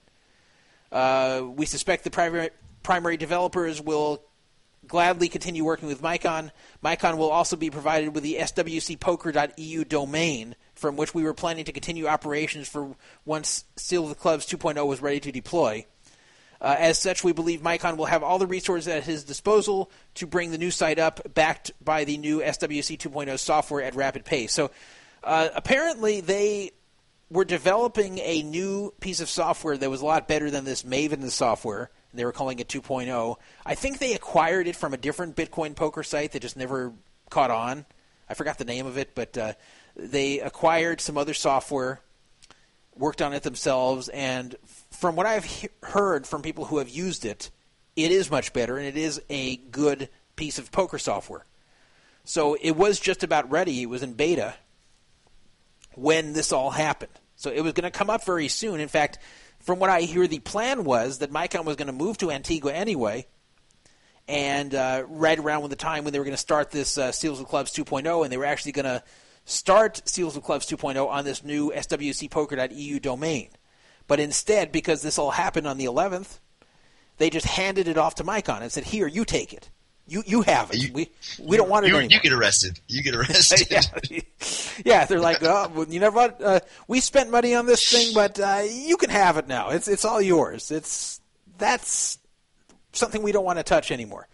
Uh, I wonder if they were. I wonder if they were uh, listening to his phone calls and he was talking about going to Antigua and like we better move on this guy now. Well, I I think that uh, I don't I don't know how they felt about him going to Antigua before all this happened, but I know after all this happened, they just wanted out. They they wanted out completely. They were terrified that they were going to be the next ones to be raided and arrested, and they wanted to. Uh, lower the chances of that all they could. They couldn't go back in time and erase their involvement in SEALs, but they could at least shut it down immediately and uh, pay out people and have the best defense if they ever are arrested. So uh, then they go on to say that the traditional SWC 1.0 clients and server based upon the Maven software will be retired. And so they go on giving an explanation about uh, operational security considerations. But I think what's happening, I think that they are retiring the Maven software. I think the guy who wrote the Maven software probably requested it. He probably said, "Hey, I don't want any part of this either anymore. Please." I, I think he was being compensated beyond just them buying the source code to license it out. I, I have a feeling that uh, his software package being used on a commercial site like Seals with Clubs, I think he was getting something. I don't know if he had a tiny percentage ownership or, or maybe even more than a tiny percent. But I think he had some kind of deal with them. But once this all went down, he was one of the people going, "Hey, I want out." Now I'm just guessing at this one. I have no uh, I've seen it theorized on the forum, and I think it's a, a good uh, a good theory. I saw that too. Yeah. So do you think you think with all the drones he was flying around, he would have had one in the air and saw them coming? He was talking about knocking on the door. yeah, that's right. He should have had the drone hovering the whole time. Then he could have had warning. put, that, put that thing to good use. Okay, so uh, anyway, uh, I have a feeling the guy behind the Maven software, his name is Kenneth Briggs, and I'm not outing anything. This guy makes his name very public. I, I have a feeling that he may have been receiving some kind of compensation for it being used on seals, and uh, whatever it is, they're not going to use that anymore. And you would think if they weren't quite ready with a 2.0 software, why wouldn't they just throw up the old software in the meantime? I think the fact that they're just not coming up until the new software is available uh, is indicative that probably the owner of the Maven software just uh, did not want any part of that anymore. That's just my guess again. So they go on to say, "I'm real excited." Oh, sorry, I'm real excited to see what happens with this. You know, in the next few weeks. I, I think everybody is. I think everybody is. It's, it's, it's, an interesting story. But you know, regardless if you like Micon or don't like him or you're neutral, it's an interesting story. I would find this very interesting, even if I never knew Micon at all. But of course, yeah, to me, it's very interesting since it's someone I was good friends with for years, and then it went from that to uh, a very bitter and bad relationship. So imagine if you stayed with imagine if you stayed with them, you'd be might be in jail too here. No, I, uh, I wouldn't have been. I thought about this before too. It's, you bring up a good point. Yeah. I thought about yeah. this before. Short, shortly after I left Donk Down, and he got involved with Seals and was plugging it very, very hard, and I heard that he actually owned part of it. I said to someone, you know what? I would have had to leave anyway because I couldn't have, I would not have continued being part of Donk Down with it being kind of a promotional arm of an illegal online poker site. I just I wasn't going to risk that. I wasn't going to risk going to prison myself. So so I actually would have bailed out. It wouldn't have been as bitter, of course. I would have it would have been a uh, very amicable parting, but I, I would have had to leave anyway. Anyway, I'd love uh, to see the uh, I'd love to see the thriller dance right now his little thriller moves. the thriller dance. okay, so uh, he writes. Are they right there? The majority ownership and team wish while they while we wish the best for Micon and his operation, we prioritize remaining faithful to our players' balances and security first and foremost. The seals with sealswithclubs.eu domain, related social media accounts, and support email addresses for the for the duration that they are still active and being checked will solely be used for administrating and paying out remaining player withdrawal requests. In the, in the event the domain is seized or the current withdrawal server is made inoperational during the period withdrawals are still being administered, a signed message from HDev or XDev, those are the two technical people that are writing this, uh, will provide definitive instructions for players to continue making withdrawal requests, assuming we're still available and able to draft such a message. that's kind of ominous. Like, assuming we're still around, we'll, we'll make your withdrawals. Yeah. So anyway, uh, then it goes on to say, please note that withdrawals will only be open for a limited period of time and be solely administered by those uninvolved with Micon's new operation who have been charged historically with maintaining seals with club solvency. Now, what the hell does that mean? Let me say it again. That means it's it's only Micon. Everybody else left. Well, yes, but what does this mean about the past? what this what this means about the past is that Micon's never touched the money. Micon's never had access to the money. Listen again. Please note that withdrawals will only be open for a limited period of time and be solely administered by those uninvolved with Micon's new operation who have been charged historically, that's the key word, with maintaining Seals with Club solvency. That means we were the ones, the guys writing this message, we were the ones who were handling all the money. We were the ones who were holding the money. Micon never had access to it. We're the ones who have been cashing you out this whole time. We will be the ones continuing to cash you out, and Micon will never be able to touch that money. He never has. He never will. So uh, That's a very important fact there, and that's something to keep in mind when you say, well, I'm going to play on the new seals because Micon did such a great job holding my funds the first time. No, he didn't. The other guys held your funds. Now, I'm not saying if Micon holds your funds, he's going to lose them. I'm just saying that he was not involved in that. It's just like when Poker Stars, when they had their bust on Black Friday on April 15, 2011, um, if one of the customer support staff of Poker Stars started their own poker site, you couldn't say, well, I'm going to trust this guy to hold my money because uh, Poker Stars paid me out when they went down. Well, someone would say that's ridiculous. He's not the one who paid you. He never had access to it. He just worked there. Well, Micon didn't just work there, but he didn't have access to the money. So I'll give the props to HDev and XDev and whoever else were holding the money that they didn't blow it, that they really held the money they said they were holding. Props to them for that. They were responsible. They were ethical. Good for them. But Micon never had access, which I didn't know until I read that statement. I had no idea. I always assumed he had at least some access to it, but he had none. And I'm getting that right from that statement, not from any kind of uh, insider knowledge. So that's very important to keep in mind uh, from that statement that they've historically been charged with making that uh, with with doing the withdrawals, withholding the money. Can I ask you? that? Can I ask you this? Uh, Yeah. now, now that you know that, and you, you, you, you thought that Micon had touched the money before, possibly had access to it. Now that you know he didn't have access, could you? What, what do you think would have happened if he did have access to all that money? Do you think he would have uh, been foolish with it and not as ethical as these other gentlemen, or do you think he would have preserved his name and uh, done what was right with the money? I, I don't know. I, I don't know about that. It's it's it's really too hard to tell. That's why I'm saying I'm not going to make any statements or, or predictions of what would have happened or what will happen with uh, going forward when he holds the money. I'm just saying, telling everyone he wasn't holding the money, and that's not me b- being a hater or bashing. This is just the fact he didn't hold the money. So if you want to give credit to people who didn't blow the money and had it for you, give it to HDev and XDev. He didn't hold the money, and that's from their own statement there. So I mean, that's it, it's uh, it's very simple. Uh, you you still here? I think we're losing our co-host. Uh, I mean, he, he never had access to to that to that money. Never will. Uh, I kind of blew the saying never had it, never will. I think we lost our co-host, by the way. Like play that sound clip again. I got to get these ready before the show. But other soft drinks never had it. Ha ha ha. Never will. Never had it, never will. That's that was they were saying about Micon and the money there. Uh, it's the truth. That's their own statement there. That's from sealswithclubs.eu. Uh, it goes on to say this. Uh, in line with remaining faithful player security, we will not be providing Micon or his teams with account passwords or, or authentication information or balance details. We will provide to him account names and the current email addresses associated with them, as well as the krill amount associated with each account. This should allow his team, if they choose, to reserve usernames and email password resets to users as well as honor their krill amounts. Micon will be provided with the current email address and account names of any affiliate accounts and associates uh, associated accounts under that, so he can choose to remain true to them in their affiliate program. I reiterate for emphasis, they write.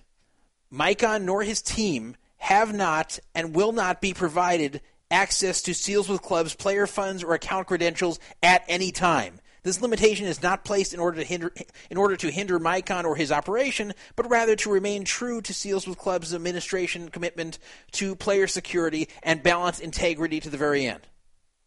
Well, I reiterate for emphasis. I mean that's that's pretty uh, strong there in the statement. That's pretty strong. Let me get our co-host back, by the way. We lost our co-host here.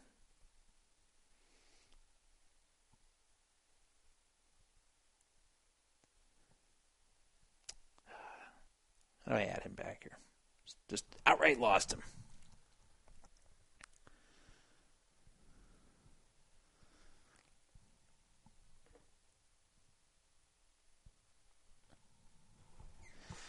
see if we can get him. There we go. You're back.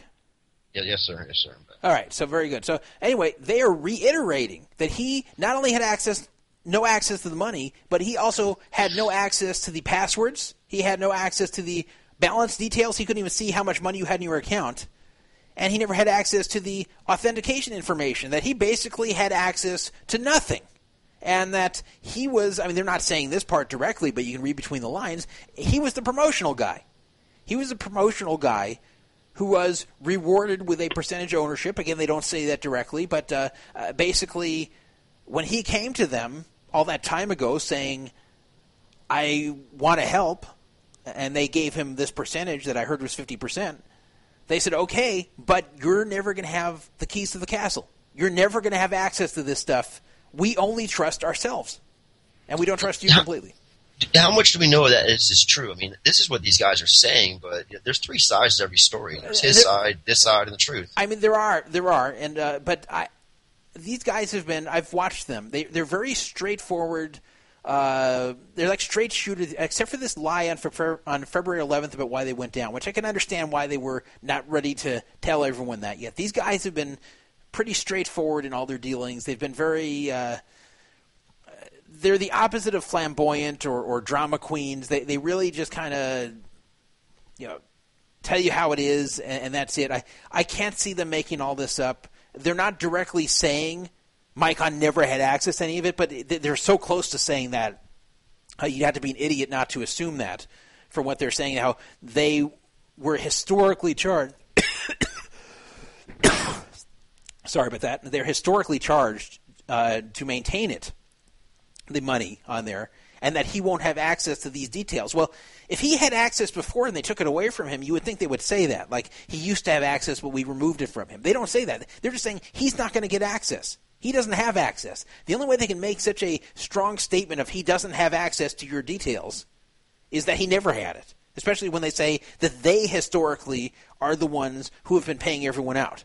It, it's very clear to me and to others I know who've read this that basically they made him the promotional guy, which he did a good job with. He was a good promoter, but they made him the promotional guy and nothing else. He may have had decision making power when they would uh, decide the way the company would go in various ways. He might have had uh, power in that way, but they never let him have access to those things. And now they're saying what we wouldn't let him have before, he's going to have now completely. That's basically what they're saying. And uh, they're not saying you can't trust him. They're not saying he's a bad guy. They're not saying he's a scammer or a thief.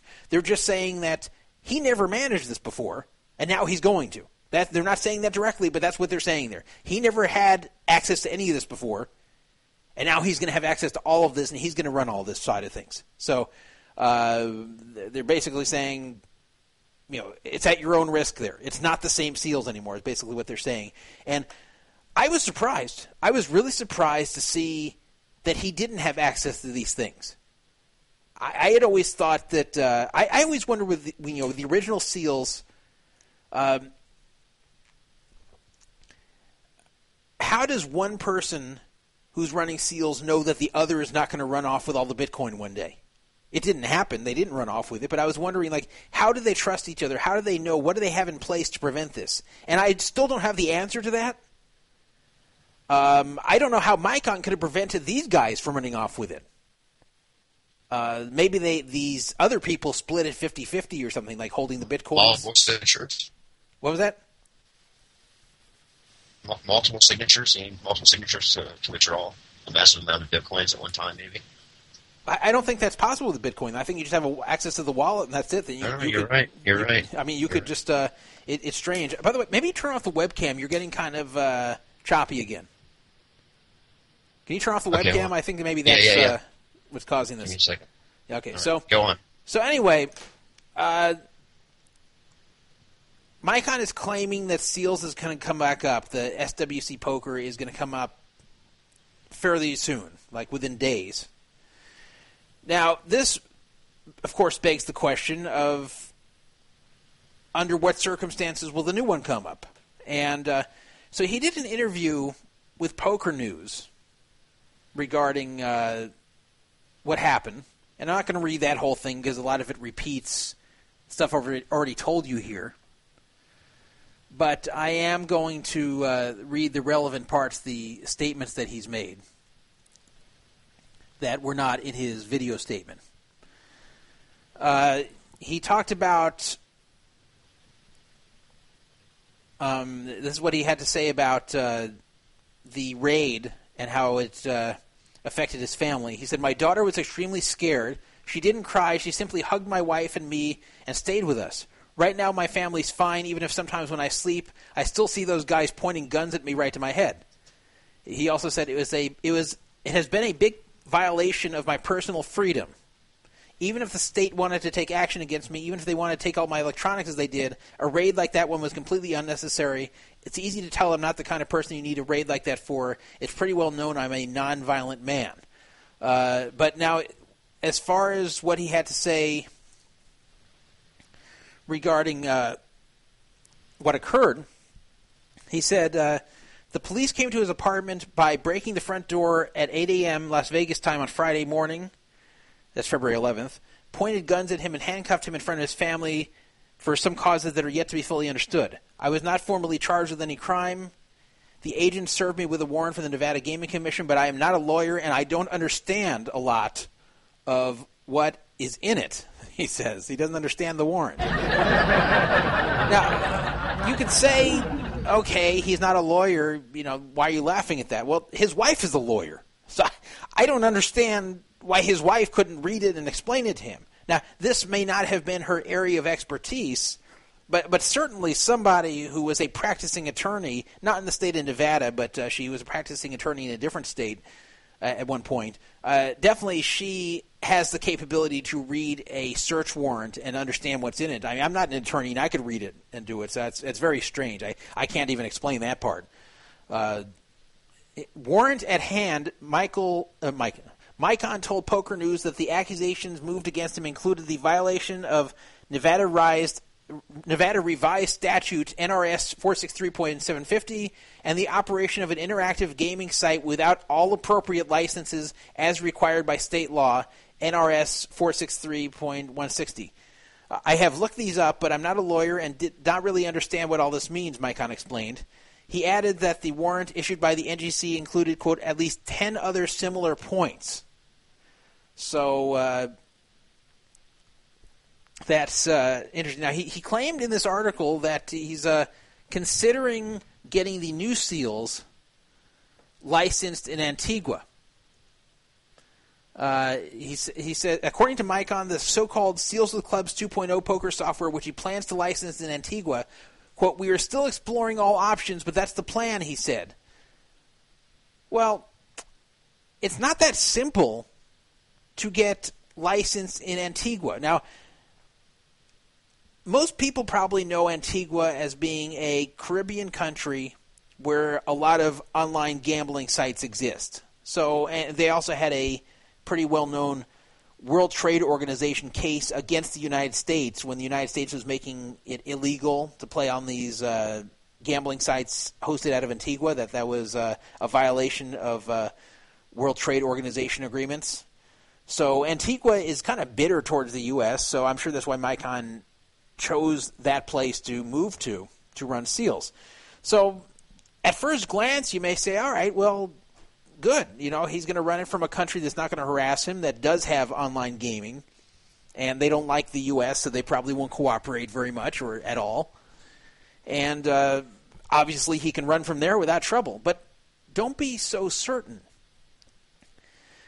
There is a licensing process in Antigua that is more strict than you think. Now, one of the main features of Seals with Clubs was that you did not have to register on the site at all. You didn't have to give them your name, your address, your ID. They like to say no docs required. And they were they were right. You didn't even have to give an email if you didn't want to. He claims the new version will require an email, but that's it. That you won't have to give your name, your address, any identifying documents. Well, unfortunately, that is illegal in Antigua. In Antigua, they have regulations as to what you can and can't do with one of these sites. In addition, it's expensive to get uh, licensed there. I believe it's a, a uh, 75,000 British pound initial licensing fee plus like a hundred thousand pounds a year, something like that, something that's uh, quite expensive to do.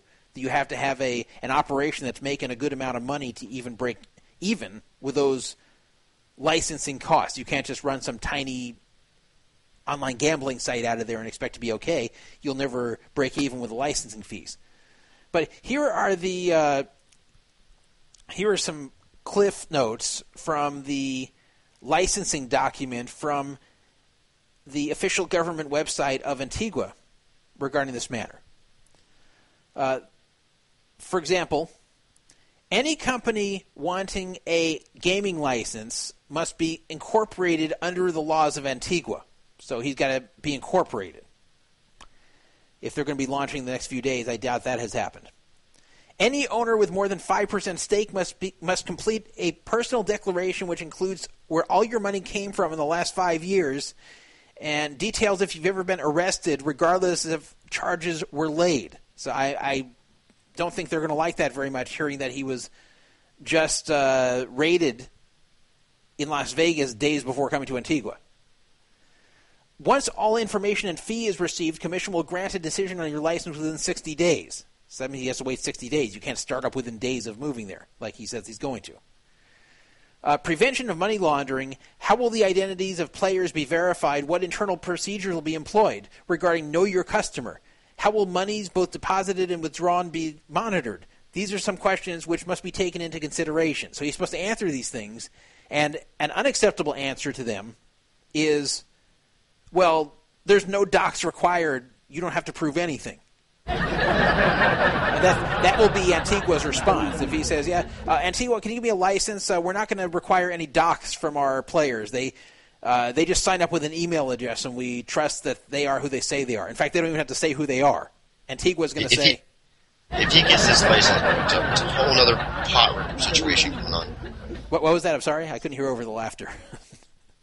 if he gets his license, it's going to be a whole other pot ripper situation. Absolute scandal number two. Well, I, I don't know about that, but super using. Yeah, right. But what I can say here is that these are a lot of hurdles that I can't see him clearing. Uh, provide proof of capital. In addition, you must provide a minimum of hundred thousand dollars U.S. dollars as security. This is on top of the fees. So, in, on top of the uh, all the commission fees I just talked about, uh, he has to give them hundred thousand uh, dollars as a security deposit that he's not going to violate their, their rules. So if you don't have that, you also can't get licensed. Also, you must provide your business plan detailing accounting, finances, security, record keeping, etc. as soon as practicable within 90 days, but before you you begin conducting interactive gaming. Yeah. Uh, social responsibility. Provide details how you will prevent underage and problem gambling. Yeah, that's going to be tough when you don't know who's even playing there and you don't ask for their identity. So this is never going to fly. And again, I'm not being a hater. I'm not trying to be a jerk. I, I'm not trying to uh, be a killjoy and say, oh, you know, he's not getting licensed because I don't like him and I'm hoping he does. And that's it's not like that. The whole concept of seals, old and new, that you don't have to say who you are, that all you need is an email address, will not work. Antigua will not license a site like that. And you cannot start your site until they license it for you and you there's no such thing as starting an unlicensed site there and then saying okay well license me later once they see he started an unlicensed site they're going to have an issue with it so i don't know what he's doing is uh, nobody knows what he's doing there's this long dis- discussion thread over on poker fraud alert where nobody can understand why he's moving from running an unlicensed site in nevada to apparently running an unlicensed site in antigua and in fact, I'd rather do it in Nevada because at least I know it's my country. At least I know what to expect from the United States of America. Uh, from Antigua, who knows what the hell they're going to do if they arrest you for this? So, uh, I don't understand. I, I don't understand what's being done here. I would totally understand if he was going through the normal licensing process and says, "Hey, we're going to be down for two months while we're getting this all done." But unless there was some licensing stuff going on behind the scenes, which I doubt there was, since he says that they're still looking into this on the Poker News article, uh, I don't understand what he thinks he's going to be doing there. Where he says uh, uh, he plans to license in Antigua. We're we're still exploring all options. Uh, it's really strange. We got to get to this. Call uh, from unknown oh, caller. jeez. To accept, press 1. To send a I don't know why he does press this 2. I don't know why he does this. All right, caller, you're on the air. Todd, uh, Todd, Yeah, who's calling, please? you know who this is. I'm just going to tell you, we got rumors on the street that your co-host has some great stories. So can we get to them, please? okay, I think, I It's think S double. It's S double. it is Deso. No, we'll get, we'll get to it. We'll get to his stories. We're almost done with the seals thing, but uh, People are falling asleep. Even drunk people are falling asleep and not enjoying this about Micon. no, I, th- I thought people were looking forward to it. Well, okay, you're, you're making me cry now, but okay, thank you, thank you, S double. I mean, I love your show, Todd, but All right, okay, thank you. I mean, I'd rather hear a bad guy calling at this point. All right, well, he probably will. Be careful what you wish for. Man. I shouldn't have said that. All right. All right, bye, S double. I hate, I hate when like into a segment and someone calls and says something like that. Like everyone's uh, falling asleep. This is why I sometimes just like don't read the chat room. Okay, so but I, I mean, this is important stuff here. The, the bottom line is that I don't understand. I don't understand what the goal is here. If if you're leaving one place where you got in trouble for running an unlicensed site, why you go to another place and run an unlicensed, unlicensed site? So uh, I'm going to finish up this topic here. We have a lot of other things to do, but bottom line is uh, proceed at your own risk, uh, and, and beware that what happened on February 11th could happen again in Antigua. Exact same thing. So uh, be careful what you keep on that site. Uh, because, because honestly, if the whole thing gets busted and the bitcoins get seized, then they're going to be gone for good. So be careful how much you keep on there, and, and just keep in mind anything that you liked about the old seals is not necessarily on the new seals. It's a completely different site, now managed by completely different people. And now the guy who is in charge of promotions is going to be running it. So, you know, take that as you will. That's uh, um, now. I'll tell you, during the time I knew Bryan Micon, he wasn't a scammer. He wasn't someone who was, uh, you know, running scams on people or uh, finding ways to steal from them. That wasn't in his makeup. But but I'll tell you that uh, the the old crew, even though I have no idea who they are, they, they did a great job keeping the money, running it professionally. Uh, Micon is untested in those realms, and it remains to be seen whether it will be run responsibly or not. I gotta tell you, uh, people change, man. I'm not saying Micon might change, but people change. Hey, I never thought Hot for Sauce was going to cheat on me. People change. All right, so let's let's call up. Uh, we have an impatient person here. This uh, rightfully so. I said I was going to call almost an hour ago, but uh, that's how it goes on this show. I'm going to put on for a completely change of pace. We're going to call up Cupid 007, Cupid 007, and uh, he has nothing to do with poker, nothing to do with gambling, definitely nothing to do with seals of clubs. This guy is a self-styled pickup artist, but also someone who's not done very well at it and is still a virgin. So, call him and uh, Never get him on this show. mind. People were looking forward to the segment. I You know, he should be on Tinder, bro, if he's, he's a virgin. I'm going web or to something. I'm going to suggest that too if he answers the phone. He probably fell asleep. Uh, he just texted me like a moment ago. Hi. Thank you for calling, Uh oh. but I don't ever listen to my voicemail messages. He's definitely a So virgin. if you want to reach me, All right, let's try again.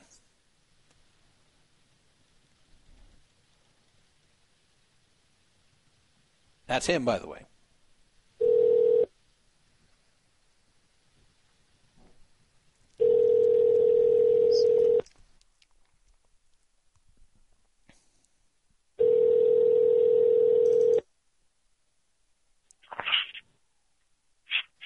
Hey guys, this is the infamous Cupid 007.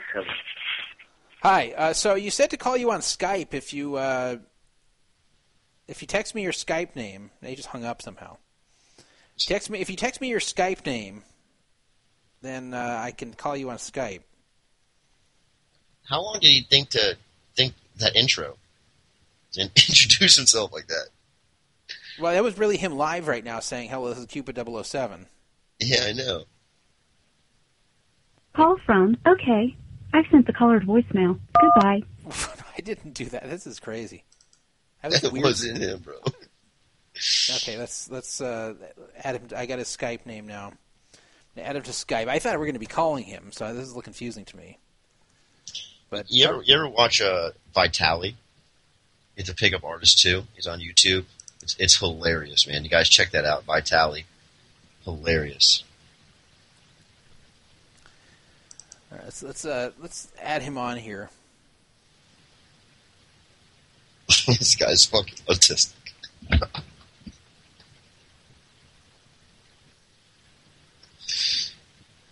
It says he can't. it- Well, I just sent him a contact request. I mean, this is this is a, a loop I didn't. Oh, here we are. Okay, he's accepting it. So let's let's add him on to the call here. Drew off the chat's asking you to get into the chat. Hey guys.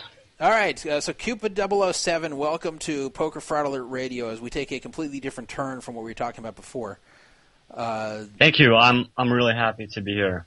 okay, well, I'm, I'm glad to have you on the show, and uh, people really uh, were interested in what was going on with you.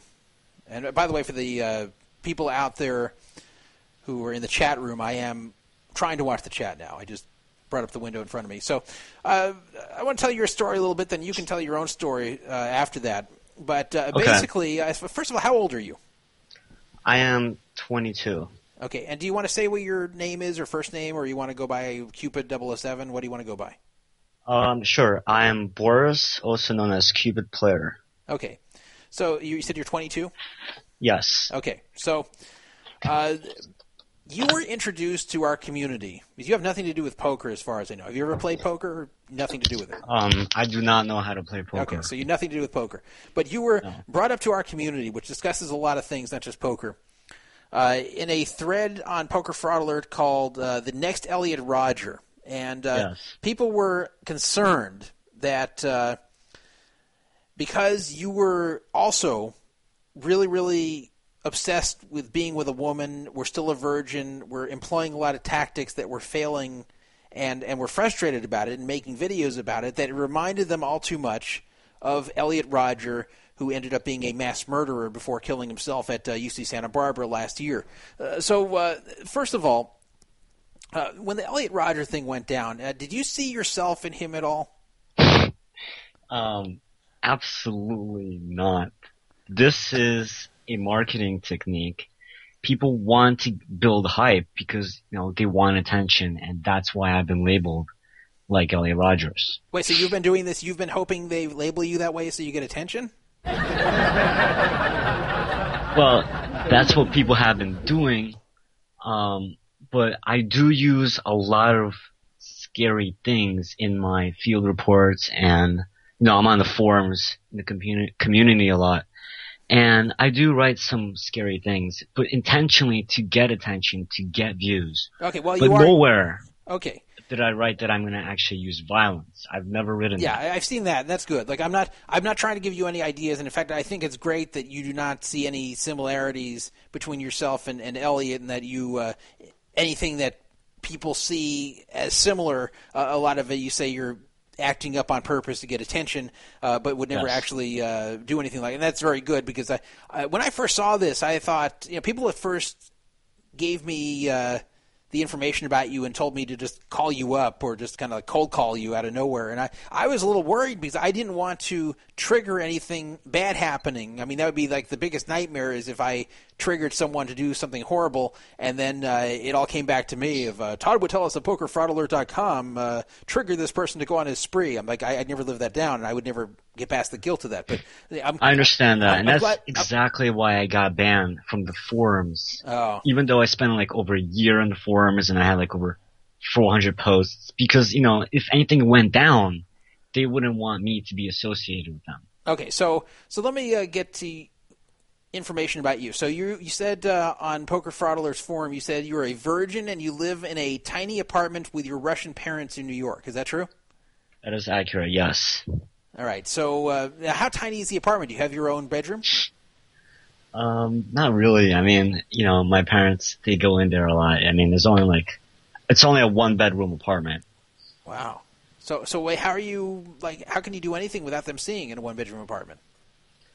Um, exactly. Which that's why if I were to get laid, it would be like in a bathroom or a Well, no, for- somewhere. I mean, forget about that. I'm saying about like like even being on this show. Like, how are your parents not hearing you?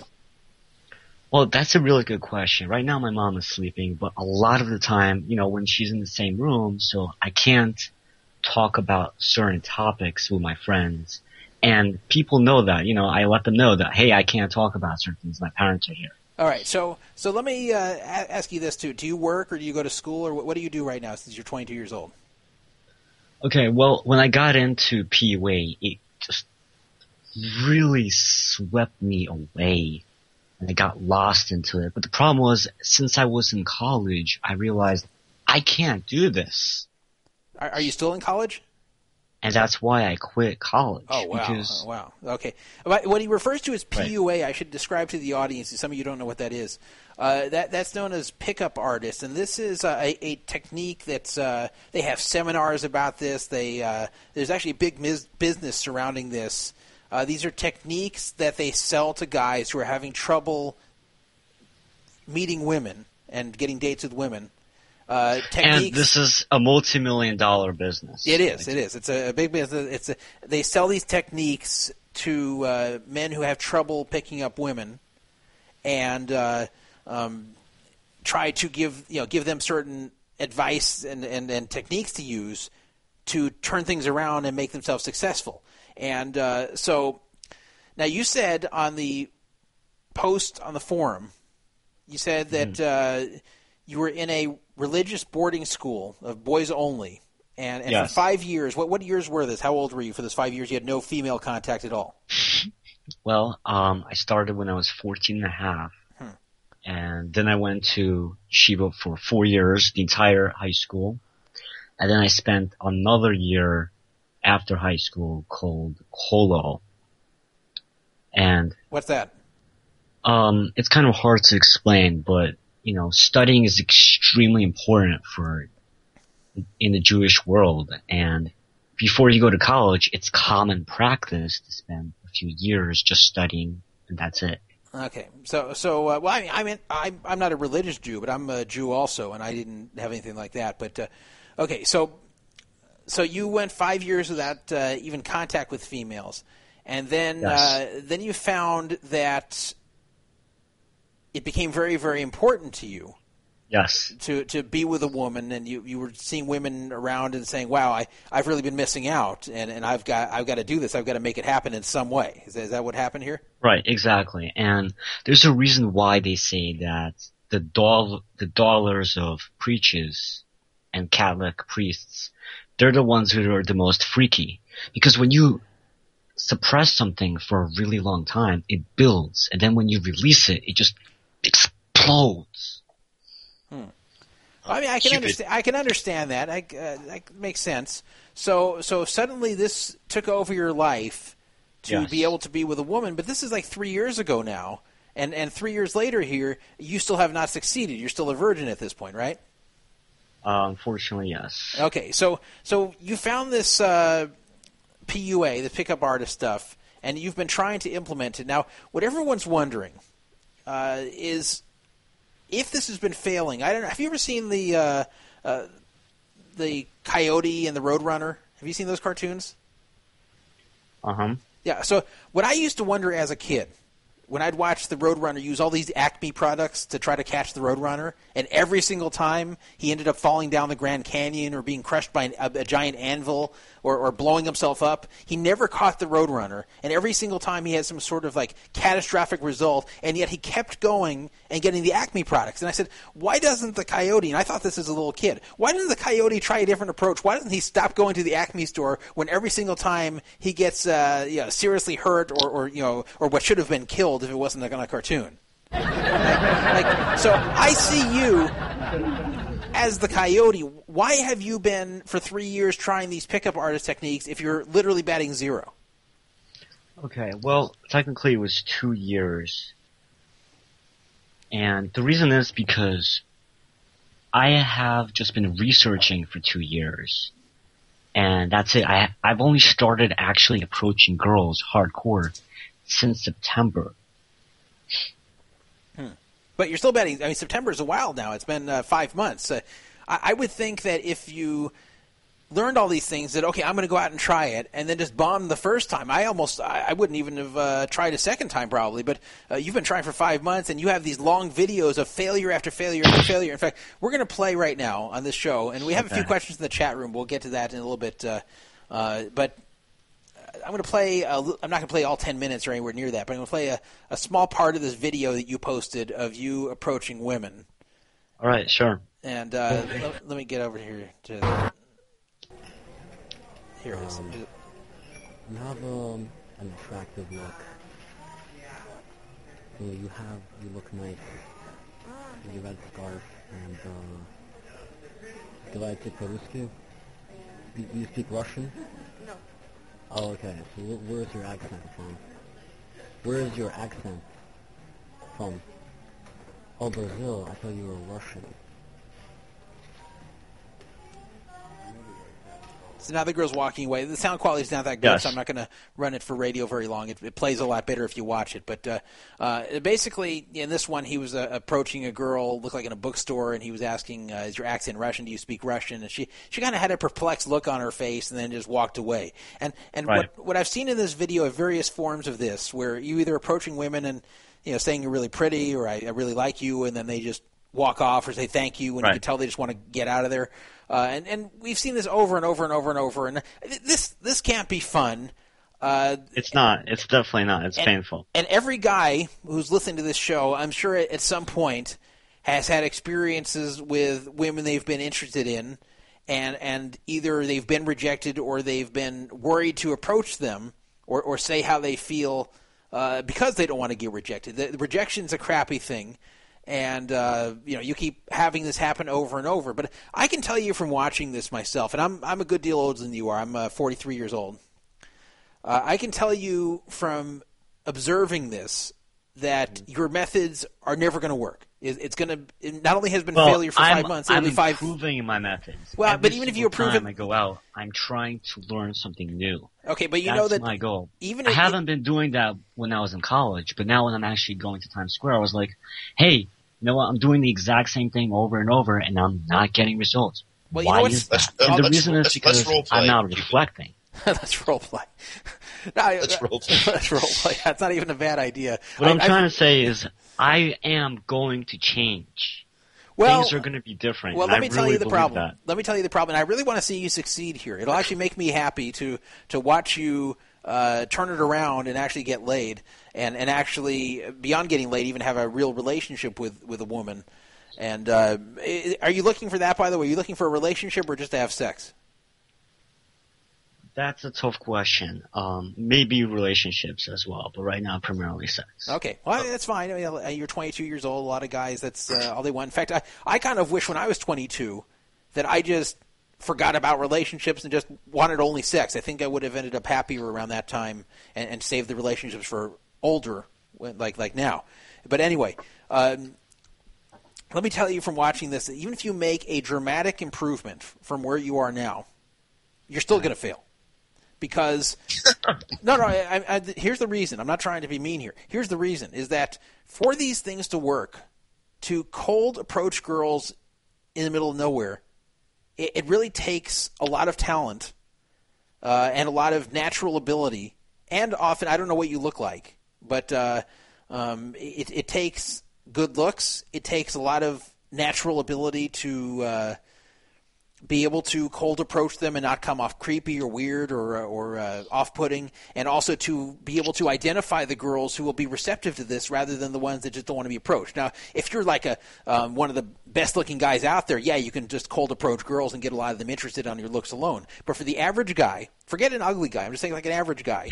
Uh, it's very hard to just approach women out of nowhere and and get them to to go out with you. It can happen. I'm not saying it's impossible, but it's a tough thing to do. You have to have the skills to do it. And I can tell you this. I, I'll tell you this. And someone uh, made an allusion to this a little bit in the thread about me. Um, I do agree that it is brutally hard. I- I was never good- possible. Let me- can I ask you what where you do your approaches at? Where where is the majority of the places you interact with women? Um, well, I don't. I prefer not to give extremely specific locations. That's fine. Is it a school, a mall? Um, I used to do it. In, synagogue? I used to do it in the college. Um, my latest video was in Times Square, but basically around New York, New York City. yeah. Okay. Do you have any candy in your pocket? Yes, I do, and I have a white van and puppies inside the white. van. well, at least he has a at least he has a sense of humor of this. Uh, but look, uh, I'll tell you that I this is something I wasn't good at. I, I wasn't good at myself of uh, just approaching women out of nowhere and getting to go out with me. And I felt some of the frustration you did, not to the same extreme. And I, I lost my virginity way, way before 22. I lost yeah, in 17. I lost my virginity, so it's not the same thing. But I can tell you that uh, I, I would experience the same frustration uh, to some degree of, of being out and about and looking at pretty girls walking by and thinking. I mean, that's that's really what drives me. That extreme frustration. It's like, oh, why can't I get this to work? right, right. Well, but that- that's the problem. Every It's not that no, simple. you're closer to a yes, Boris. Every no, you're closer to a yes, buddy. Yeah, but the, the problem is that it's not. It you're going about it in a very hard way, and it's a way I don't think you're naturally suited for. And what I came up with, what I eventually realized is, I said, I'm I'm not going to get laid. I'm not going to get girlfriends unless I look at what my strengths are, and, and play to those, and uh, and not worry about what other guys are doing to get laid or other guys how they have succeeded. I'm going to look at what I am good at and try to stick to that.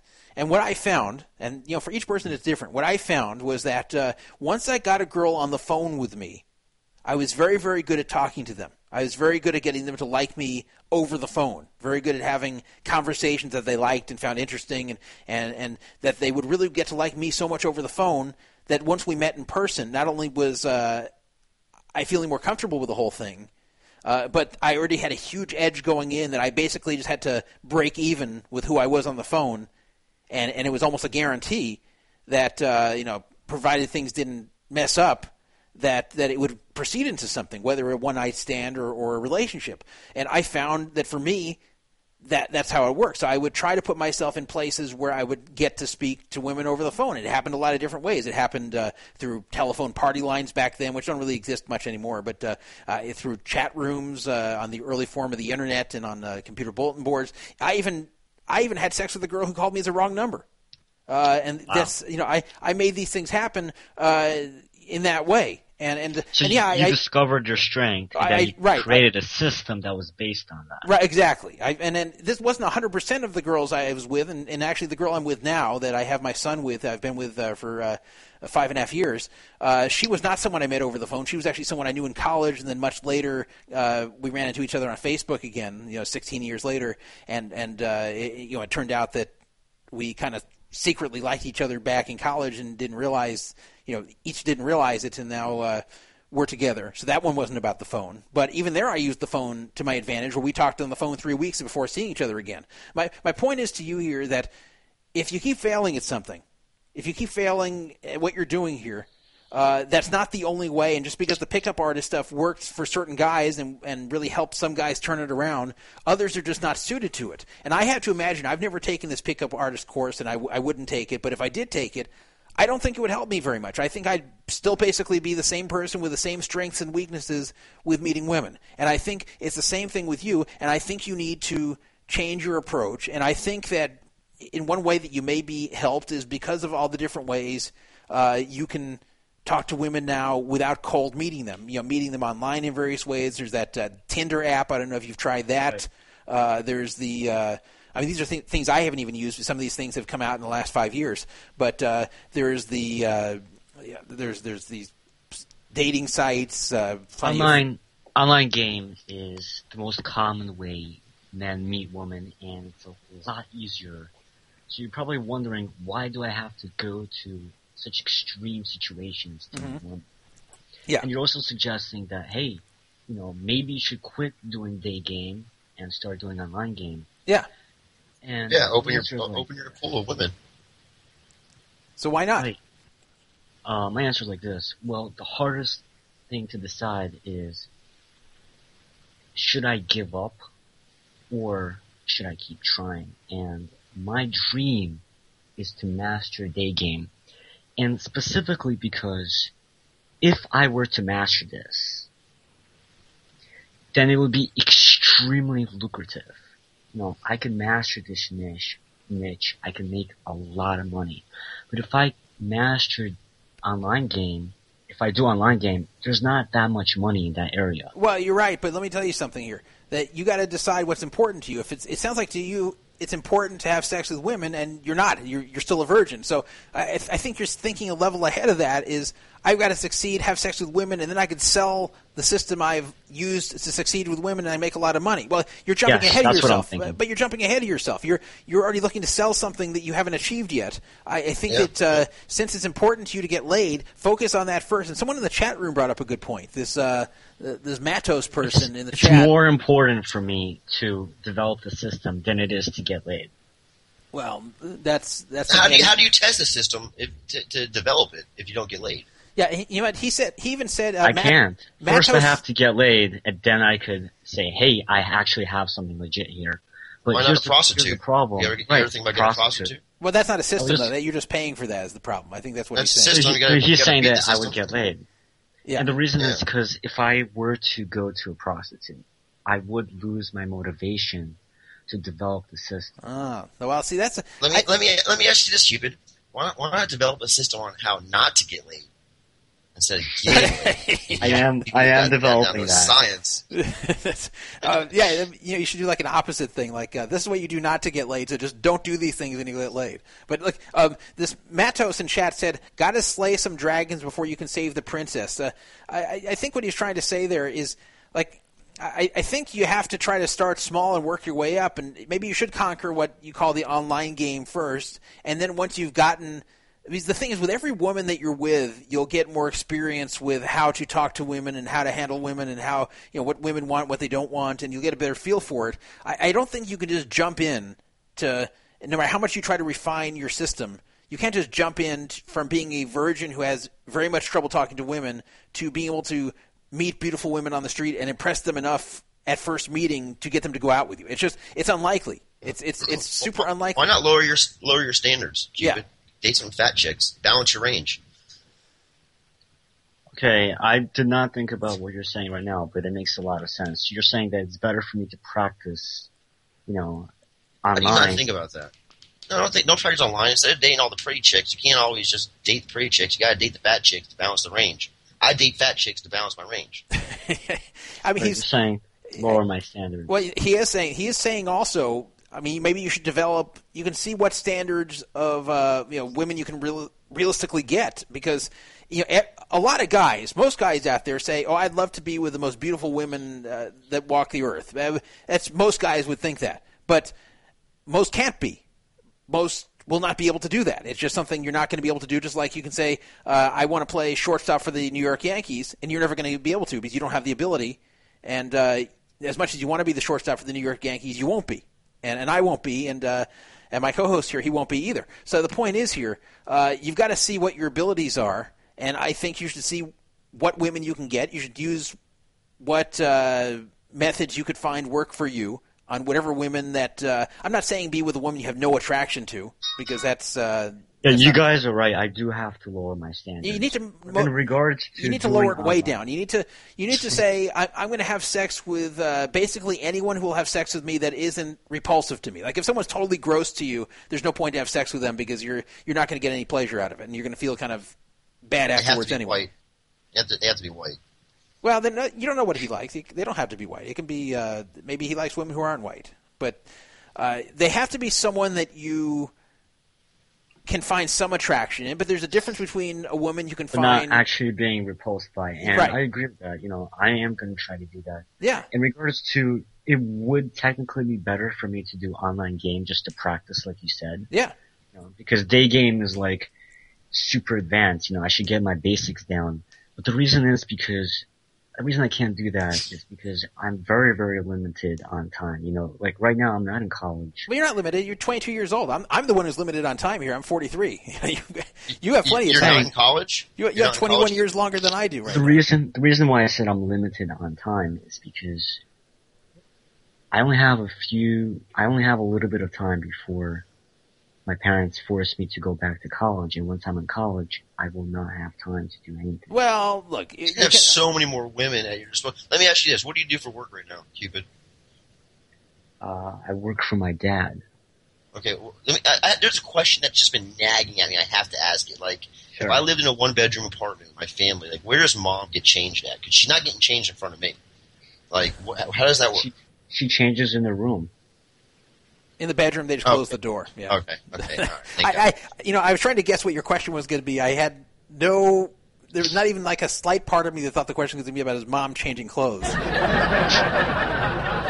I have to say that one took me by surprise. But but look, um, I, I have to say here that uh, first of all, I don't know what you're going to do in college. I, mean, I went through college. I got a master's degree. I, I had time, sometimes more time than others, but I, I had time. There is no time. Well, friend. then maybe you should go to tell a- you from personal experience. well, then you should go to a less demanding pro, uh, program because get a high GPA. I, I know, but you've got to balance everything in life and say, if I'm going to have a high GPA and be miserable, uh, maybe I should take an easier major, go to a less demanding college. There's plenty of college students that just, uh, you know, mess around all day and, and barely study at all and still get by. And they don't come up with the best GPA and they don't have the toughest majors. But there's there's something in between there. I mean, I was I was Theoretically speaking, I could find like two or three hours to do it, right? Well, okay, then be on my level, that's just not enough time. I need a lot more time to practice. Well, you got to find a way to make the time, and if what you're doing is taking up too much time, then modify what you're doing. Don't, don't go to a college that Yeah. is so demanding, so tough, and so time consuming that you have no time for anything else. That maybe for you that's do not right. Like college that I'm Why, going why'd you take time? Why'd you take time off college?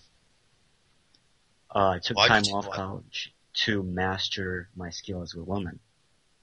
What about back pages or, or, or mail order brides from Russia or something? Here, well, but he's saying. I, I think he's saying that uh, it's not just about having sex; it's also about uh, developing the system that he can sell later, Exactly. which I, I think is. Uh, I, I think okay, is so too when- ambitious once you at this master this, I didn't mean to cut you off, Tom. I'm sorry. Once you master this technique and you find your girl, then the technique and the system is, is almost worthless because now you're with somebody. So just go buy somebody.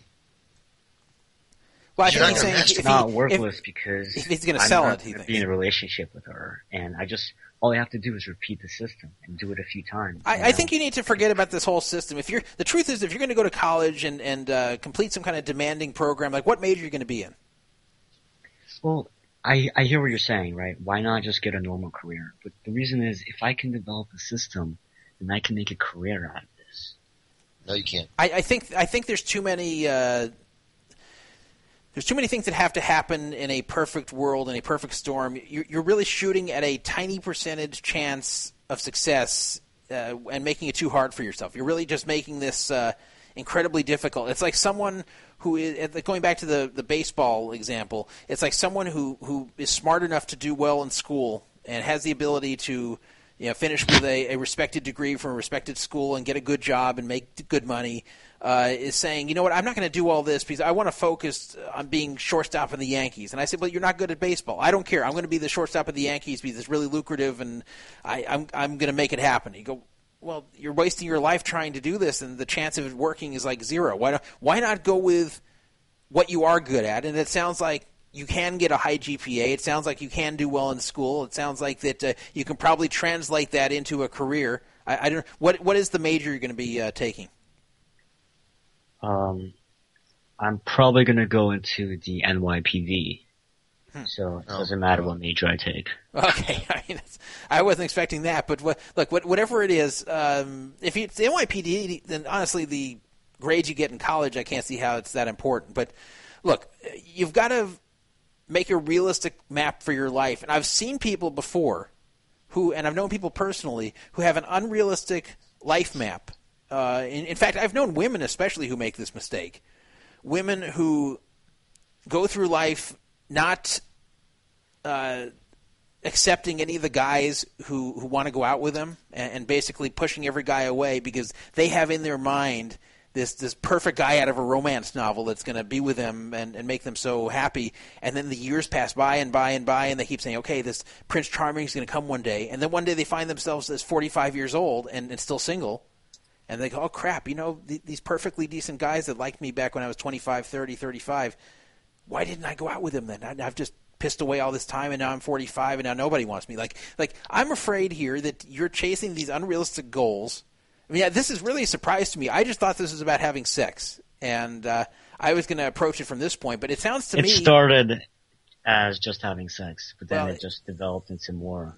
yeah, it sounds to me like you've got these uh, business goals that, uh, in all Business honesty, are just not uh, they're, they're not realistic. I would I would just focus on one getting laid whatever way you can uh, through. I mean, I, people are saying prostitutes. I've never liked prostitutes because to me, I, I just don't get pleasure out of knowing the girl is with me because I'm paying her and that she's not really turned on by me, and that kind of just Right. pushes me And away. it would- it would also, Wait, hold on. I got it, Druff. I got it.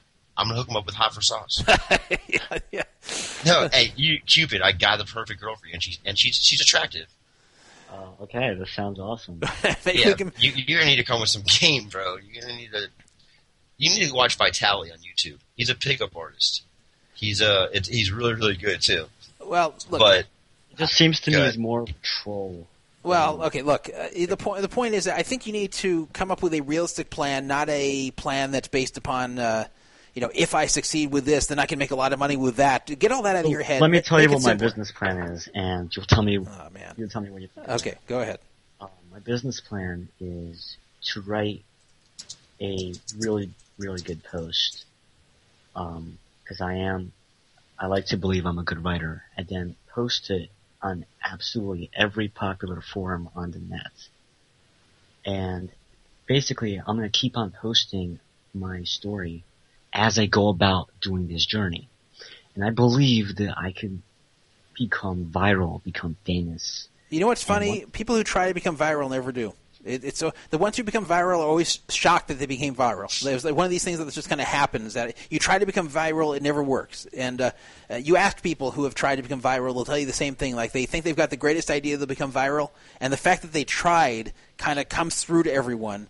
And uh, and they don't become viral. Like I'm telling you here that uh, these you're trying for things that are just too highly unlikely to succeed. It would be like a miracle for any of these things to work. And I'm not even trying to put you down because, like, I couldn't make these things work either.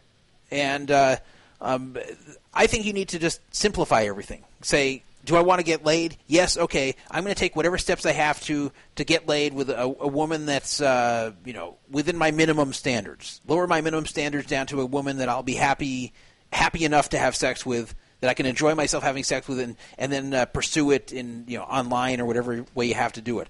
Uh, as far as business, you know, think about just conventional ways to make money, and if not conventional, uh, something that's realistic. Like right now, I Let don't- me ask you a question. Yeah. If I were to post a video myself meeting a girl in the street during the daytime and the entire video from there until getting laid with her in a bathroom nearby, do you think that will go viral? no, you might not even like you might not even like pussy. Boris. I think he probably does. I, you know, I, I knew from uh, like way, way before I actually had sex. I, I knew that I was straight and didn't like dudes, and I wanted to be with women. I mean, I knew that from a very young age. But I'm sure I'm sure Boris here knows that uh, um, you're not attracted to men, are you, Boris? Definitely not. Okay, And I'm also okay. very religious, so. Yeah. Okay. Well, I, like that's fine. Like I'm not. Uh, I I knew like when I was 11 years old, I, I started to develop an interest in sex. It was six years until I actually had it, but uh, I, I knew at 11 years old that I was straight and had no attraction to guys, and it's still this way to you know this day, 32 years later. But uh, um, what I'm saying here is that just come up with a very basic plan. Stop worrying about going viral. Stop worrying about these business opportunities you're going to create for yourself. Uh, you're just going to make yourself miserable because if there's like a 99. Do you honestly think that won't go viral? If I have a video of me laying a girl from the street, No, nobody's going to care. I'm telling you. A lot of people, a lot of people do that. It doesn't go viral. Yeah, I do that every weekend. Believe me. There, stop not, worrying about not going from the viral. street in the daytime. no one's going to care. I'm telling you. I'm not trying to make you feel bad here. No one's going to care. No one would care about me doing the same thing. No one would care about anyone doing the same thing. You, you got to stop. Just focus on the basics in life that'll make you happy. You don't have to be uh, viral. You don't have to have a, a business idea. You know, tied to the pickup artist thing. Just just get that whole thing out of your identity because what's going to happen if you don't is that the very very very high likelihood is that it's not going to work, and then you're going to be disappointed. So you need to find something that has a much higher likelihood to work, and, and then you'll be happy. You you you look at your life and say. Not what is the perfect scenario for me, but what's a reasonably good scenario for me that I can be happy about when I go to bed every night, and then try to make that happen. That's that's really what you need to do, honestly. Otherwise, you're going to be unhappy all well, the time, and I don't want to I, see that. I do agree that this is highly unlikely. And that's why, you know, after getting like dozens, dozens of people telling me the same thing on the simple pickup forums, um, I decided that, you know, if it doesn't look realistic, three or four months down the line from now, then I will go back to college. Well, I, I'm telling you, it's not. But you know what? If you really want something viral, you should try to have sex with one of these Times Square hookers. You'll definitely get some kind of virus then. I, I was Uh-huh. going to spin it off. I was going to spin off the viral too. Druff, you beat me to it. All right. So, uh, so look, uh, I'm telling you, from an outsider, from someone who's 20 years older than you, uh, from someone who has been around in this whole thing a, a lot longer than you, I can tell you, I, I can see here it's never going to work. Your plan's never going to work. You need to go to something more realistic, and I think you will be a lot happier. I think once you approach it from that perspective, you'll be a lot happier. And you, you may not listen to me. You may think I'm, I'm crazy. You may think that uh, I'm just being a killjoy or that I, I just don't believe in you or whatever. I'm telling you, you'll be so much happier if you take this approach because I, I remember, you know, as I said, from 11 years old, I was like, oh, I want to be with a girl. I want to be with a girl. And it took a long time to actually happen. And, and I experienced the f- same frustration at a younger age, but at the same frustration that you are experiencing. And once I broke through and, and was with girls, and then, you know, after that girl didn't work out, another one, another one after that, like, uh, uh, these girls weren't all perfect. Some of them weren't beautiful. But uh, you know, when the whole thing was done, I, I didn't feel unhappy. I didn't feel like I um, that, that I was having a lack of sex in my life. That I was having a lack of uh, female companionship. I, I didn't feel like uh, this was bothering me at all anymore. I felt like I had achieved what I was hoping to achieve. So uh, I, I wasn't having sex with supermodels every day, but uh, I was still.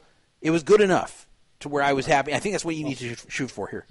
I would like to point out um, here that it this has been done before.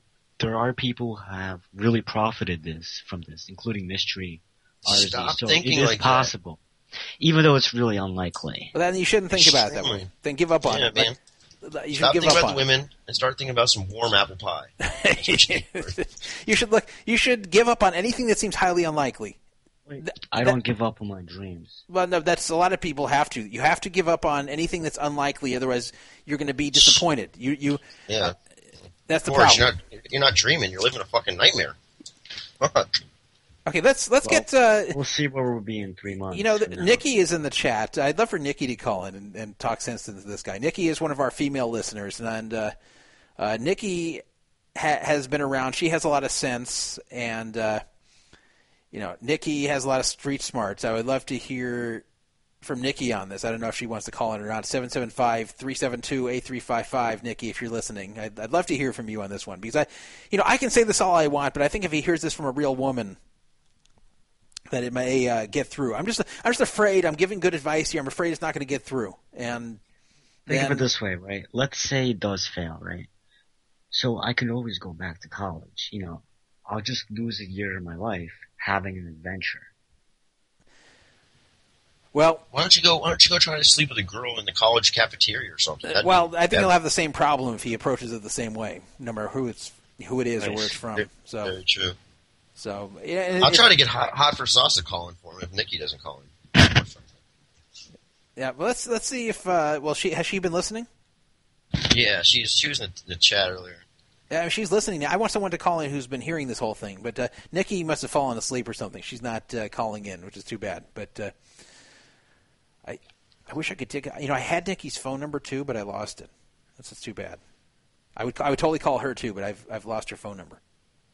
Oh well. Seven seven five three seven two eight three five five. Nikki, if you're listening. Uh, otherwise, uh, as I expected, the show is uh, running long here. So, okay, did anything I said here? Uh, did anything sink in? Are you going to change anything as a result? Um, you know, the only thing that I think changed is, um, you know, I I just started to realize this is more unlikely than I thought it was going to be. Um, but at the same time, you know, there's nothing nothing wrong would happen if I just give this a try. I just try this. Yeah. Um, well, ha- you have to try here. You, you have to. Uh, I don't know what happened to Nikki. For some reason, I'm obsessed with now with Nikki calling it. But look, you you've got to get out of your head. Oh, I'm going to just try this four more months. I'm going to try this a year. If it doesn't work, I'll move on. The more time you spend on this, the more disappointed you're going to be. The chance of this working is about zero. And even if you luck into a situation where, let's say, you meet a hot girl in Times Square, and for whatever reason, she says, "Oh yeah, yeah, that's cool. Let's talk," and then you end up having sex with her. Well, great. You'll have had sex with a hot girl. This is unlikely to happen this way, but if it happens, you post this video, no one's going to care. It's not going to go viral. It's not going to make you any money. So, so you're putting too much effort and too much emotional well-being into this when it's almost definitely not going to work. So, I, I would just you really have to give up on it. You really have to give Well, up and try I, to. I would disagree with that. Well, know. You'll you'll see. I wish I could bet money on pretty this. reliable way to get views by posting on super popular forums. You can get This some one. views, but it's not going to go viral. You may get people from that forum looking, but I'm telling you, I have a long experience. In, I've been on the internet since uh, the web started. In fact, before that. So I, I've been around for 20 years on the internet, uh, longer actually, on the uh, the web-based internet for 20 years, and I can tell you that this is not going to be a major thing which translates into a lot of money for you. It won't. At best, you're going to get some foreign people to get a kick out of it, and that's it. And they're going to forget about it a week later. So I, I, don't want to blow your dreams here. I'm just telling you that the key to happiness in life is to set a realistic goal and achieve it, not reach for stars that you'll never touch, because then 99.99% of the time you're going to end up miserable, and that's not good. Okay, um, what about what I said about, you know, just doing this, which I want to do anyways for a year, and then going back? No, to but college? you- you're going to waste no a year being frustrated. You're going to waste. You're wasting my time right now. Jesus. I think that even the chat room is getting frustrated here. So that- don't don't waste any more time with this. I'm telling you, just it's you've given it a shot. It didn't work. It's going to be the same result over and over. You, do something that makes yourself happy. I'm not trying to blow your dreams here. I'm trying to tell you to do something to make yourself happy. I I'd love to hear. Hey, I decided to drop all this crap and just do what I need to do to get laid, and I got laid and I enjoyed it. Thank you. Like I'd, I'd love to hear that. I'd love to hear that result. I think, I think Nikki has some possible, up. You know, it just takes time to learn this. And what, what is interesting though is that we recently got a lot of hate because of Louis Ramos kiss rape video. Who's we? Where, uh, me and Louis Ramos, who is my former wingman. Well, we we don't have really time to talk about uh, Lewis. Yeah, Ramos. In yeah, We've got we've got to move on here, but uh, you know, I, I'd like to hear I'd like to hear some updates from you on this. Uh, you can post on on Poker Fraud Alert. Keep posting in the thread, uh, which is called the next Elliot Rodger. But thankfully, you're not going to be the next Elliot Rodger. Uh, if if forever, anytime you, you do feel like him, uh, come out to Poker Fraud Alert, and people will talk some sense into you. I really, you know, I, I most importantly, you should never do anything like that. But it sounds like you have no desire to, which is great. But uh, I, I hope you can get laid. I hope you can achieve the goal here. Oh, hold on, hold on, hold on. I see Call from unknown I see- I see caller. an area to code here. I think is- press is 1. Nikki. To send a voicemail, press 2. Uh, caller, you're on the air. Hello. Nikki, I'm so glad to hear from you. Have Have you been listening to this? Hi, are you? Have you been listening to this segment? I have. You have. Okay. Uh, so we have Nikki on here, who's a, a nice girl. She's been around for a long time. Hello, Uh, Nikki. And and what do you have to say to this guy, Nikki? How, how do you feel about this whole thing? Well, I'm, I'm tr- what I want to tell him is that maybe he, he, he, he seems like he's wanting to just go really fast. and he's trying to just like get it done now. He is 21 years old, and he does have a lot of time ahead of him. Um, he wants to be, and he wants to be in the NYPD Blue, and I think that maybe he should, you know, lower his standards just a little, not a whole lot, you know, and then work his way up. You know, maybe he should practice, you know, his online standards if that's what he wants to do. Do you think that uh, he should drop this whole dream of going viral with, with getting a hot girl and then having the whole internet see that and and you know, become a huge thing online and making all this money? That do you think that whole thing kind of sounds far fetched to you? Um, I, I I do think it's you know maybe once he's good at it, you know he if he feels like he's good at it, I say go ahead. You know, I, I no, I've seen Nikki. Yeah. Nikki's Nikki's a good-looking girl. I've I've seen Nikki, and uh, I, you know, he probably would be attracted to you if he saw you. But uh, you, you're a little bit older than he is, but I'm sure that wouldn't bother him. But We uh, lost some sound from it. by the by the way, uh, Boris, are you attracted to older women or only women your age? Um, that's a tough question. It, it really depends how much older. Okay. No. Well, what about like early 30s? I have a question. Yeah. Are you looking at just for looks, or are you are you going for the whole personality thing too? Because those are two completely different worlds. Um. Well, right now, being that I just want to get laid, it's just looks. But of course, in the future, it's going to be personality as well. Yeah, he's got too much. To, be, to be honest, there's too many things going on here. He he- he's he's approaching this with a whole idea that somehow it's going to turn into a viral video and a lot of money for him. He's not he's not approaching the whole meeting a girl situation the way just about every other guy approaches it, which is like either I want to get laid or I want to have a relationship. His is like I want to get laid and then I want it to turn into a viral video somehow, and that's that's where the problem is lying right now. Yeah, um, you know what? I understand you want to get laid, and I understand that you want to have this viral video. I say start small, work your way up the ladder. There we go. Lower your standards is is is step one. Um, don't try to, to eat the whole pie in one bite. You know, pie. you eat it one slice at a time. Yeah. So how about let's start with lowering the standards and working our way from there. Yeah, so, so Nikki's telling you don't try to eat her whole pie at once. Hey, I mean, Very, right very now- funny. I know I have I have very limited time before I go back to college, so All right, I have all right. to go as fast as I can. Okay. We have very limited time yeah, tonight. yeah, we have very limited time here. So thank thank you you two for thank you Nikki for calling in. Thank you uh, Boris and You're uh, like, like to hear your uh, your input here. Uh, Yeah, well, uh, thank like you hear your- guys, Your, you know, for updates, uh, not up, your your updates on what happened. Please post on the site, and maybe we'll have you back on the show in the future. Tinder, Yeah, well. POF, buddy. Yeah, try try a Plenty of Fish, Tinder, OK Cupid. Uh, give those a shot. All right, I will give those a shot, and All right. thanks for having me. Very good. Like some updates from you on the site, and thank you for appearing in the show. All right. All right, so uh, yeah, we this guy definitely has a lot of work to do and a lot of changes to make. I mean, that's uh, I, I I wish him well. I hope he succeeds. I mean, it'll actually make me happy if we get a post on the site saying, "Hey, you know, I followed your advice and uh, I met a girl on OK Cupid and we just had sex yesterday." Like that'll make me happy, even though I don't know this guy. But uh, sometimes people will listen to me. This has nothing to do with this guy, but driving to Vegas one time, I was driving with my then girlfriend and, and a friend of hers. And the friend of hers who was going to split up with us once we got to Vegas, I was like their ride to Vegas, but that was it. Uh, she said, Hey, "Hey, hey, Druff. yeah, Sauce wants to call in. Okay, well she she can call in a second. But this this friend of my of my girlfriend said, "Hey, can you give me some advice on uh, blackjack?" And so I said, "Well, number one, do not play six to five blackjack, where they pay you six to five when you hit a blackjack. That's terrible. Avoid that. Above everything else, avoid that." And then I gave her some other strategy tips. So on the way home, she says, "Oh, um, I didn't do that well in blackjack." I said, "Well, did you take my advice?" Well, I played this single deck game at Harrah's. I go, "Wait a minute, that's six to five. Well, yeah, but I, I kind of wanted to play it anyway. I'm like, "Oh my god, she."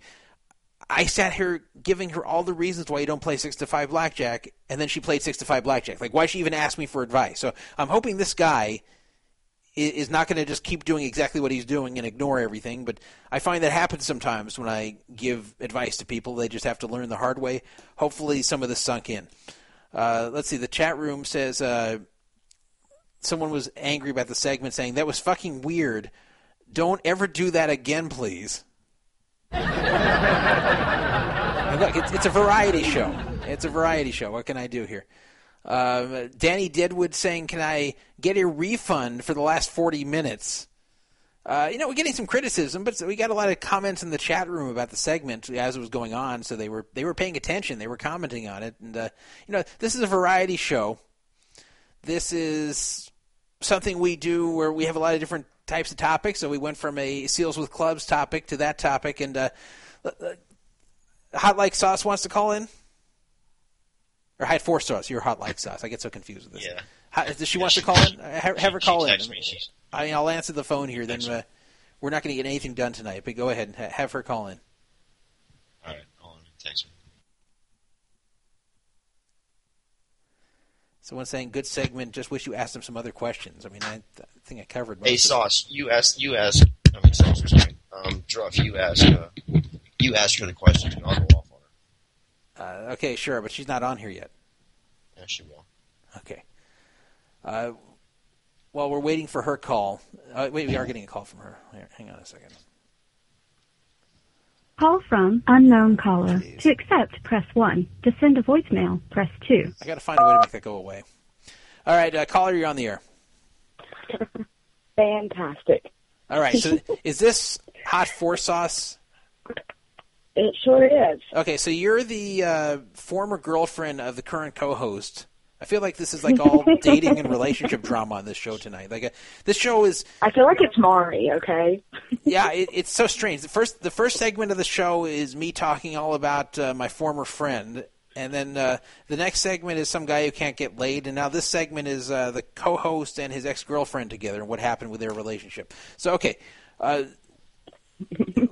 So he says that while he was uh, sent, in fact, I want to play this here. I, I got to get the uh, got to get the link again. Unless you can send it to me in the little Skype chat. The link of you appearing on Dr. Phil. Do you mind if I play that? Go ahead.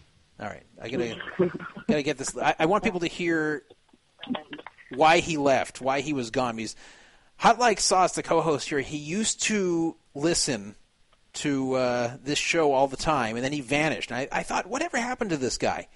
And then I found out what happened to him, and that was uh, he went to rehab after appearing on on Dr. Phil.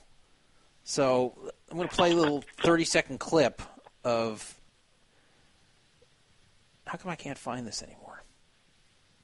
It's in your email. I know you said It's labeled Mama's Boy. She, even she knows. Where, here it is. I found it. I found it. Okay, so he- here's a clip of him. This is like the preview for Dr. Phil of him appearing on there, and uh, you'll get an idea. This doesn't exactly portray him in that good of a light. no, But, it doesn't. Uh, uh, you know, they do they do take some dramatic license on TV there, but here it is. Dr. Phil. She can't cut the cord You're living with your mother? Correct. She wakes him up in the morning. He's 32. or stop covering up for her son. So this little mama's boy is doing drugs, got you working two jobs. Tony is a good kid. Oh, come on. He's charming, You are enabled by everybody around you. but he's trouble. It's not her fault that I exploit her. She's exploitable. Well, I'm telling you, grow up. All new Dr. Phil. Okay, so so uh, he appeared on Dr. Phil, I, I guess in uh, I guess it's, it's going to be on March 26th, right? It hasn't been on yet. No, it already aired. Oh, it aired. Okay, it says March 26, 2015. I don't know why it says that, but uh, apparently it aired, even though the website of the Dr. Phil show said it hasn't. And uh, he was sent to rehab. He had an addiction to uh, prescription pills. This is our co-host here, uh, Hot for Sauce. He was uh, sent to rehab by Dr. Phil. And what he told me on the last show was that while he was at this rehab and did very well there, that his girlfriend, now ex girlfriend, the one on the phone with us, who used to post as a hot four sauce, that she cheated on him with multiple guys. So, how do you plead to that? Guilty or not guilty? Um, first off, I did not cheat on him with multiple guys. Well, what about what about one? ridiculous. What about one guy? Yeah, but his I had listen. Okay, his sister, she's a crazy bitch, and I had talked to her. You know, I had been with him for like three years, and I called his sister, and she was like, "Oh, he's probably never coming home. He probably won't be back if he does come back for over a year. He might move to L.A. You should just quit talking to him." Huh. So she was a complete bitch. Yeah, she's kind of crazy. So you're blaming his sister for saying you might as well give up on him, and so you just gave up. You followed her advice. Is that your claim here? Right. She basically told me to get lost. Huh. Okay. Uh, hot like sauce. What do you have to say about that? I was I was with this girl for almost three years, and with 60 days left, she goes and opens her legs. I mean, like it's just pathetic. Well, do you It believe sad, that? man? Do you believe that her sister or your sister said to her that you're just not coming back then to give up? Do you believe that she was Yeah, told that? I'm I'm sure my sister said some things. So That's my sister. now, did you have any way to communicate with her that this wasn't true? Um, well, when I was in this rehab, you can only use the phone for like 10, 10 minutes a ten minutes a week, Mhm. and yeah, that's not going to work for me. So I, you know, took it upon myself to break into an office with a butter knife. uh, I got caught for that too. But you know, at that time, that's when my sister had broken into her phone account and and you know told me what was going on. And yeah, it was it was you know, I've been to prison before, and and that was like the worst thing you can do is to somebody when they're in a situation like that is not pick up the phone. I mean, you could have been getting banged by this guy, and all you had to do is pick up the phone and he'd lie to me and say everything was okay. It would have made my time a lot better in there. You know, that's what I don't understand is you uh, didn't return any of the letters, you didn't um, pick up the phone, you just completely just like threw me to the side, and that was just fucking sad. So how, how do you respond to that one? Um, I don't know. Uh-oh. I mean, I do miss him. I do miss him, and I do love him.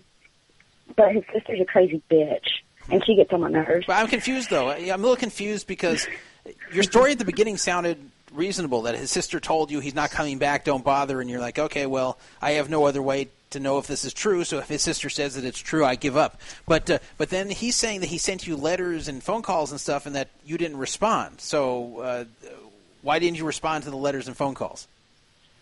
Because I'm an asshole. Ah, okay. well, it's starting to sound like he might be right here. That that uh, the fault was yours in this whole thing. She she left me for a fucking black dude. Oh man. Shut the fuck up.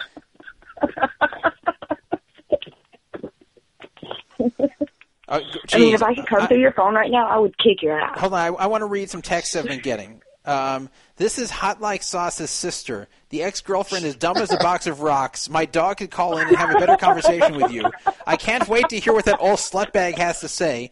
There's no, uh, there's nothing more attractive than education. Ugh, her voice makes me want to commit suicide. She's such a skank, guilty, whore, liar, whore, multiple. I'd be more than happy to call in. I'm the sister. Call me. She gave her phone number. I, I, I guess I have to call her now. It's, uh, Do you want us to go at it right now? This is almost like, this is like a Oh Jerry my- Springer show anyway. I guess I might as well. I mean, the people, honestly, the people who listen to this show because they want to hear the Seals thing are going to say, "What the hell is this? What what is this guy doing on this show?" Like like it goes from a story about seals with clubs to just this this virgin and now this uh, Jerry Springer like situation. I, I don't know what I'm doing. I, I, I don't know what I'm doing. Oh, fuck. Are you really calling her right now? Why not? Oh, Jesus. Hello. Yeah. Okay. So you're the sister of Hot Like Sauce. So what do you have to say? Oh my god, I'm listening to this girl. She's such a she's such a fucking liar. Let me tell you the truth. Mhm. I everything was fine with her and I. Her and I were talking. I invited her family here for Thanksgiving because she was in rehab. My brother was in rehab. Everything was fine. But I thought one night, you know what? I'm gonna break into this girl's phone account because the idiot gave me her her passcode before she went to rehab, just to see what she was up to. Everything was fine. I was nice to this moron. I break into her phone account and I see that she's sending multiple naked pictures to multiple different guys in the rehab. So of course I say to her, "You're a whore. You're a skank." I'm Wait, wait, hang, hang on, hang on, hang you." on, hang on. She was sending messages and pictures to the guys in the rehab. How does she know other guys in the rehab? I called the guys. They were all in the rehab with her. But how how does she get to meet I- I guys in his rehab? How could that even happen? Because it's a dual rehab. It's co. It's it's it's uh, co-ed. Because she's crazy and she hacks into people's Because accounts whore and does crazy. and Andrea, you know I'm not a whore. Shut home. Go Shut up. You know I loved your love how brother. to- You what? Because you know I loved your brother with all of my heart. My brother's moved on, honey, to something bigger and better than you. Any fucking day of the week. Oh, you damn right, bigger and better. Jeez. Okay, look. You're damn right, and a hell of a lot smarter. Somebody was. You should be fucking. You you know your name should be on hey. poker? It should be my brain is so. Hey, how about you shut the fuck up for once in your life and fucking listen to somebody and quit running Hey, your on, fucking hold on. First mouth? off, first off, I want to say, Who's Christina, talking to? Christina, if you were half the, the girl that Stephanie is, you'd actually be a woman. Oh man. Right? She's so Oh, fuck you, motherfucker. I'm just gonna be, I'm gonna be right up. You're not gonna real- diss her, man. you're- You're, you're- not gonna bring her involved in this. She's yeah. She don't even you don't even know who she is. She she's a telephone tough guy. She's a big tough guy on the phone. She, she's a tough guy on the phone. She's gonna act cool, but the truth is what it is. Yeah, It is kind of like it is. you try and do. Okay. You so, have three kids. Shouldn't you be in bed asleep? well, ha- hang on a second. So What?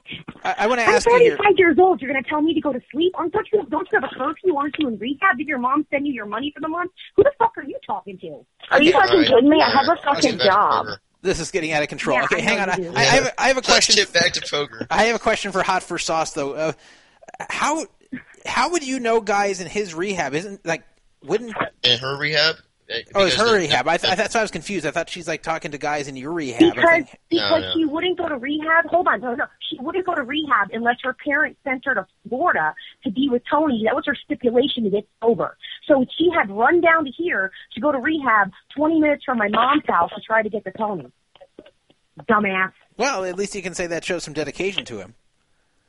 Yeah, no, it's it's dumb of her parents. Like who who who put stipulations on their Well, it might sobriety? it might be, Send but to Florida. I'm not getting it sober. might be, but at least in her defense, it shows that she cared enough about Tony to want to be uh, close to him here. Yeah, because Yeah, I waited for it's fine. three Not years. Moved on.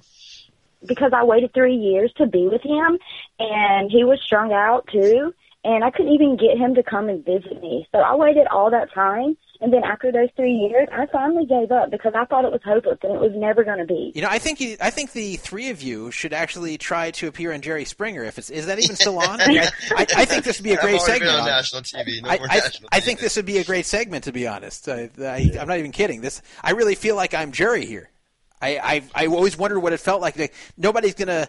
The only difference is nobody's gonna punch each other or throw any chairs here because it's over the phone. Other than that, I feel like, uh, I feel like I need to have a Jerry, Jerry in the background. No, because if we were face to face, she wouldn't be opening her mouth the way she was. I can promise you that. She's talking big because she's on the other end of the phone. But if if she was in my face, she wouldn't be saying anything. Yeah, we don't need none of that. We don't need that. It's all good. Yeah. Uh, no, I don't know. I tried to put something. Is that, on. was that the train wreck? That- That was the- yeah, That's the pretty much what this is. All right. Uh, here, this, this is actually what I wanted to put on here for you guys to, uh, yeah, to go along with this. Is it a love song? No, no, no. It's not a love song. I think it's something, something much more appropriate here. Something much more appropriate.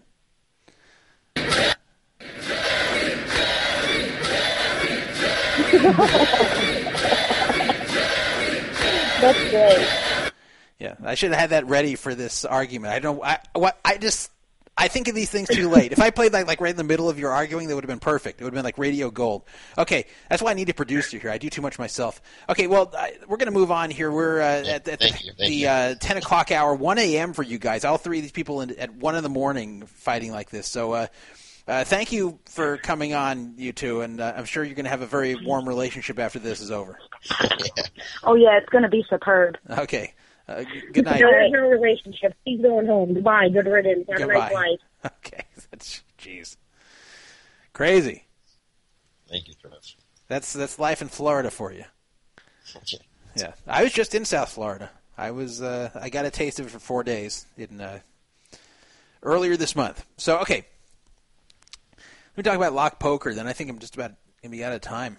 Uh, the good thing is the servers held up. The servers actually back to normal. So uh, Um, can you can you elaborate on this um this uh this block poker guy that you were talking to him and then you, did he cut off the uh the interview and do this softball Yeah. interview, or, or what happened? Well, he- yeah, here I'm going to talk about that, and that might have to be the last topic tonight. I, uh, you know, it, it made me sad when KevMath sent out a tweet about this show, and I mean, I'm always happy when he tweets about this show, but it made me sad when he said it'll probably be a six-hour show, and it probably would have been if I had unlimited time to do this show. Uh, but unfortunately, I don't have unlimited time to do this show. And uh, what makes this even more complicated is that Benjamin's actually sick. And uh, I was up a lot last night with him as he couldn't sleep because he was sick. And uh, he is still sick. So that makes it even tougher for me to do this show really late and drop this whole thing on his mom, who, unlike me and many others who listen to this show, uh, I work. I her mom works. or His mom works a regular job and has to be up early in the morning, whereas I don't. So, uh, I do want to cover this lock thing this would have been the lead story on any other show except tonight. Which had so much going on. Like last week, we had like nothing going on. This week, we have too much going on and then I couldn't get the damn thing started because of the server issues. So it's always the worst timing with the server issues, it seems. If it happened last week, I wouldn't have cried. This week, it was very frustrating. But getting to the lock poker thing, the whole lock poker matter had stalled. Uh, it just became clear that Lock Poker wasn't paying. They had stolen everyone's money. They were down to just about zero traffic, but they were still getting the occasional person who hadn't heard about the story there to deposit, and that's why they're still up. But for all practical purposes, they were done, and people just shrugged their shoulders and said, "All right, well, I guess we're not going to get our money." And there were a few weak attempts, and I, I give these people credit for trying. A few weak attempts to find the people who were involved in this scam. Uh, CEO Jennifer Larson, uh, Shane Bridges, who was the quote director of social media uh, who was communicating with 2 plus 2 and lying to them for years. But uh, unfortunately, dead ends were hit. So nothing was happening. There were some talks about a lawsuit, but uh, nothing looked very serious. Nothing looked like it was going to amount to anything. So I haven't talked about lock poker very much on this show because there's really been nothing new to say. That's until now an individual appeared out of nowhere named Hip Ain't Cheap. And uh, he had a lot of information. And I, I thought at first maybe he was like an insider. I thought maybe he was a former employee there, but he wasn't. He's just a guy, just a player, who decided that he had enough interest in this matter that he was going to go after those involved. And he did a great job. Uh, he's had some help behind the scenes from people that have uh, been uh, assisting him, but he's done a great job. And he came up with a lot of stuff, and a lot of stuff I didn't know about lock poker.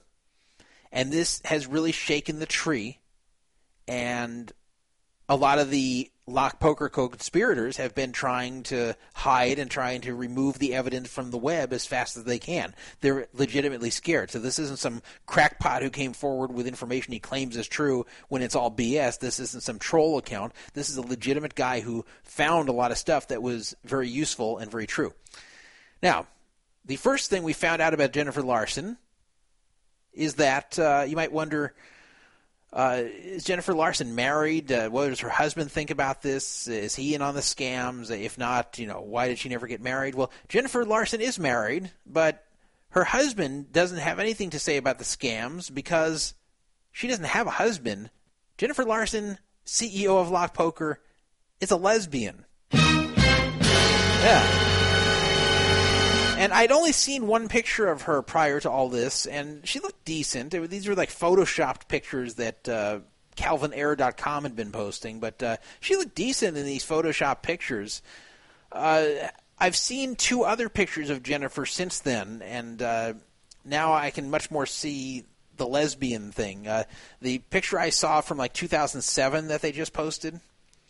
Uh, in that picture, she has this really weird, like mullet-like hairdo.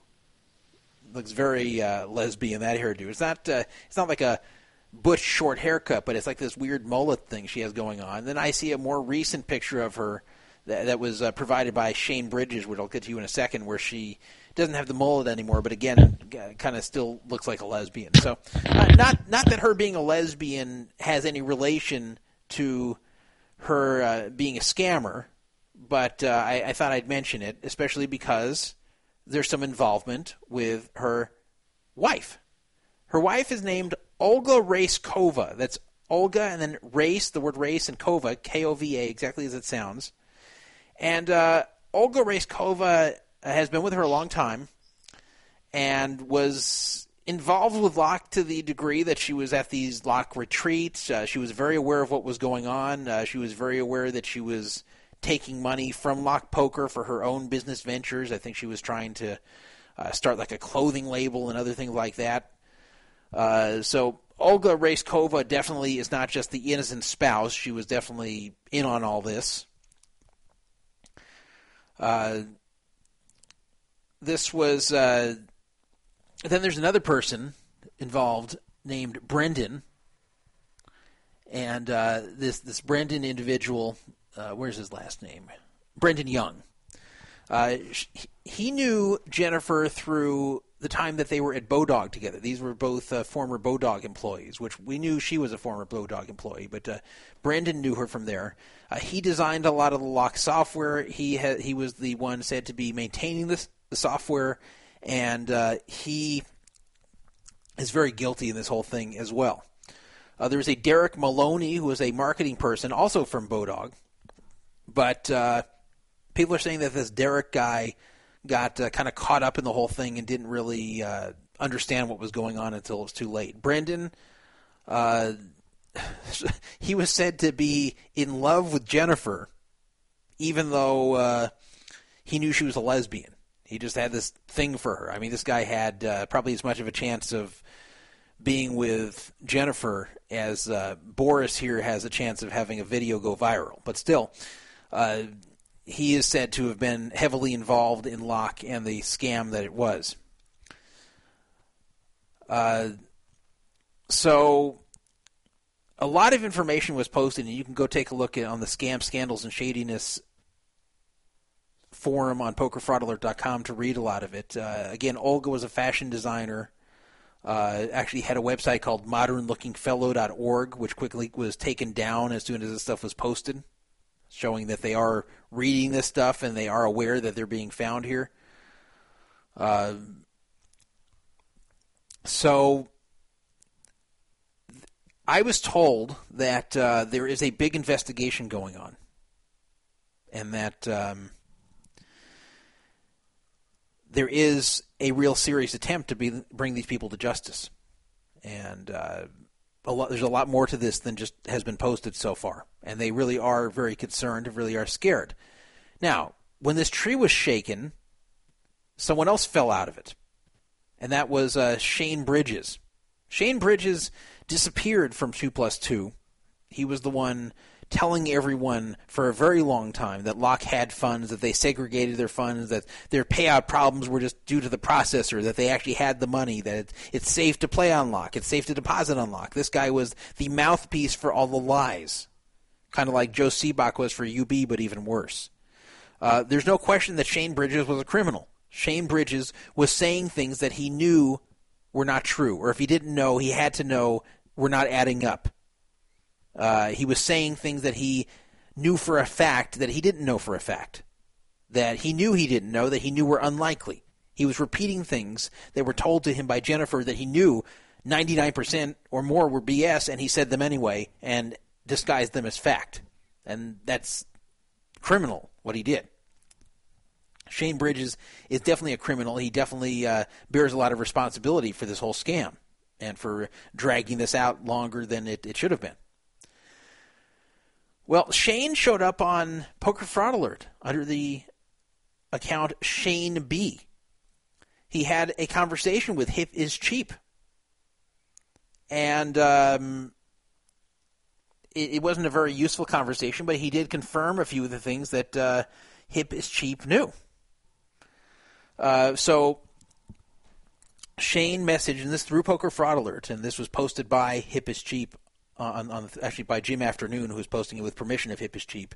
Here's the uh, conversation where Shane sent him a message saying, "Nice work on the lock stuff. You got some good info. Everything was spot on location wise." Because he posted where uh, you know st- stuff about uh, where they were currently, uh, including uh, Tuscany, Italy, is where they th- thought to, uh, were thought to be. Uh, so, so he's saying everything's spot on location wise. So he's saying, uh, then he said, uh, keep in mind they monitor all these threads, so just be sure you don't play all your cards at once on the forum. So at this point, Hip is Cheap is thinking that Shane is cooperating. Now it's obvious that Shane is only cooperating because all this info has been posted. He's worried the hammer's coming down, and he wants to look cooperative now. Notice he didn't come out and be helpful prior to this info being posted. He only came out to help after the info got out, which means he's not doing it to be a nice guy or because he feels guilty, but because uh, he just is trying to save his own ass. So then he said, he missed slightly with Norway. Uh, Olga's from Slovakia. Uh, so then uh, Hip is Cheap says, No, she's not in Norway, she's in Italy. And, so Shane says, I know that farmhouse is their house. Uh, so they're talking. So they're talking about a farmhouse that's in uh, Tuscany, Italy. Then they they went on talking about uh, things related to that that I won't bother to read here. Uh, then Shane says Brendan is in London. So Hip is Cheap says, Why have you been MIA, missing in action on 2 plus 2 and Skype? Are you sick of being accused? And Shane says, Mostly hoping she pulled off what she was trying to pull off, get an investor and bail the whole thing out. So he's trying to say, I left 2 plus 2. I was not answering anyone on Skype because I was hoping Jennifer would, would get some investors and bail the whole thing out. So I was kind of just hang back. That's what Shane's trying to say, which is BS. So uh, is Cheap says back, So you were fooled like the rest of us. And Shane said, Well, when that didn't happen, I reached out to Poker Fuse and told them what I know, and right after you started posting, and wanted to let you know you were on the right track. So he said back, Well, I know I am. I have family that's law enforcement. I know a lot. I think, Shane, you need to go on 2 plus 2 or at least make a statement to that community. So then Shane says, Pretty sick of getting slammed publicly when I was just an employee. just an employee. While others like Brendan and Olga, who are still clearly profiting, are running around anonymous. And so Hip is Cheap says back, but you do understand people lost millions and are upset, and it's easy to blame you since you communicated with us. Shane says, I will let the Poker Fuse article go out first. I wanted to give them as much info as possible in hope that they can put together something pretty heavy that will put more pressure on things like their software suppliers and regulators. So it goes on from there. And nothing that uh, groundbreaking. You can read it all in Poker Fraud Alert if you want to. I'm not going to read the whole thing. I decided to have a conversation with Shane, and I reached him on Skype after talking to him on Poker Fraud Alert and uh, you know arranging that we have our Skype conversation. Uh, now, hot like sauce from that conversation he had with Hip is Cheap. Does it sound like that he was worried about being seen as cooperating with our side at this point? Did it seem like he was worried about his name getting out? I think so. You, you say you saying it seemed like he was worried that, that people would find out he's working with him? He he said he went to Poker Fuse. No, then yeah, I'm sorry, I missed Yeah. that part. I had you on mute. And I was cleaning up that mess that we just went through. but uh, if you went to Poker Fuse, then obviously he doesn't care Yeah, obviously he doesn't care. Obviously, he went to Poker Fuse. He said that a few times. He even said the only reason he's not posting on two plus two is because he's tired of getting bashed. So, so he just wants the uh, he wants the whole thing to come out in article form. He never said I'm not going to two plus two because I don't want it to be seen I'm cooperating or or please keep this quiet. In that whole transcript, which I didn't read the whole thing, but you'll go through the whole thing. Not once does he say to Hip is Cheap, "Don't post this. Don't let anyone know." Because obviously, if you went to Poker Fuse to write an article, which they just released the other day. Uh, after I had the conversation with Shane, by the way, but uh, uh, obviously went to Poker Fuse. He wasn't looking to hide the fact that he's trying to help the anti-lock people now. So, with that said, I had a conversation with Shane, and when I was not buying the BS he was trying to sell, uh, this is he interrupted me in, in the Skype conversation and said. Uh, what, what did he say? He says, uh, uh, "Why does Jim Afternoon insist on posting the complete logs of me speaking to Hip is cheap? Hip ain't cheap. I'm happy to talk if it's to help to put an end to this, but if it's just clickbait in a thread, I have no interest, no interest in being involved." So I said, "I don't know what you mean. There's no clickbait. My site has no advertising. uh, what are you talking about? So he says, when someone gives information to assist in an investigation, posting it all publicly does nothing to, but harm the investigation. I said, so you didn't want any of that posted, but I thought you wanted the info posted in article form. Isn't that pretty much the same thing? So he says, I want the information shared with relevant authorities, not with internet forum lurkers. So that's not that's not what he said. He just said that they would uh, put together an art- put an article on Poker Fuse about this. So what? This is totally contradicting everything. So then me and him go on to argue about that. I invite him to come on this show. He refuses and says, honestly, the way you guys do things makes me wish I kept my mouth shut and left it to the professionals at Poker Fuse. The professionals. so I will politely decline joining your radio show.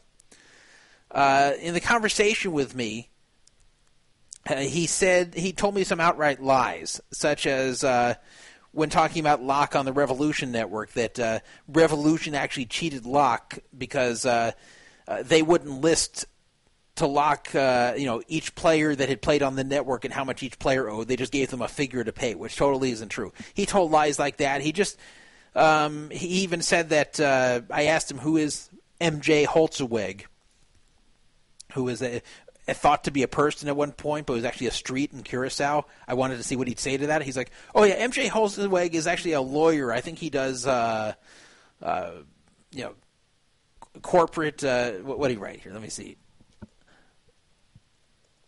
Yeah, he says uh, just a lawyer or something. He sets up letterbox companies. So this is all the great information Shane's giving me that a, a street name is actually a lawyer.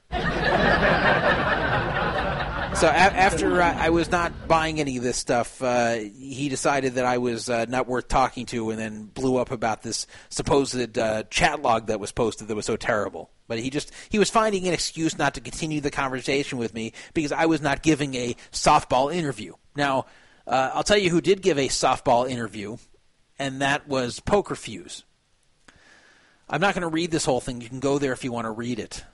But uh, Poker Fuse did an interview with Shane, and it was really framed the way Shane wanted it, where it looks like he's just cooperating, and, no one they're not asking him any tough questions. They're not asking him, you know, why did you lie about this for all this time? Uh, they ask questions like, "Is the players' money gone? In your opinion, why did the company fail?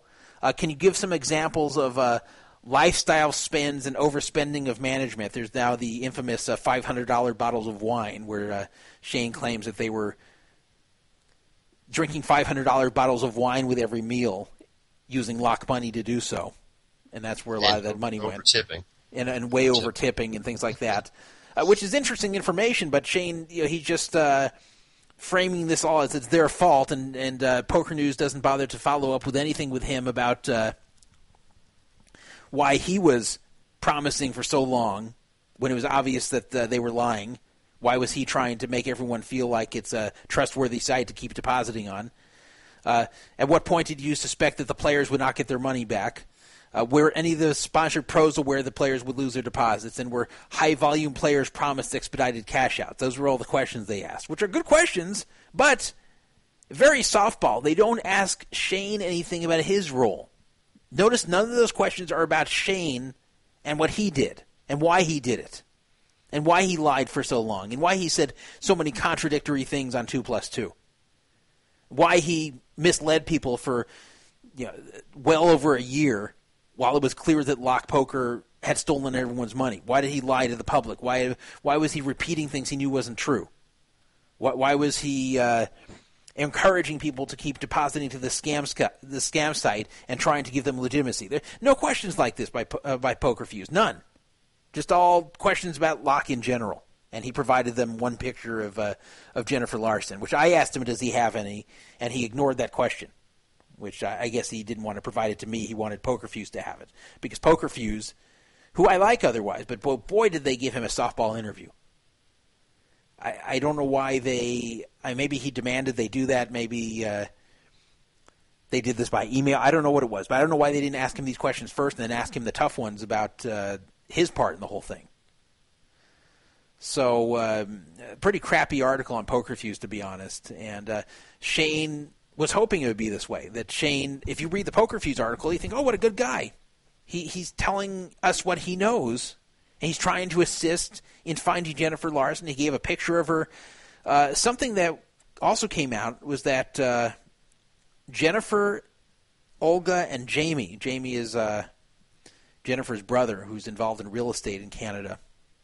That they were very, very obsessed with not having their pictures taken when Lock part when Lock Poker would have parties.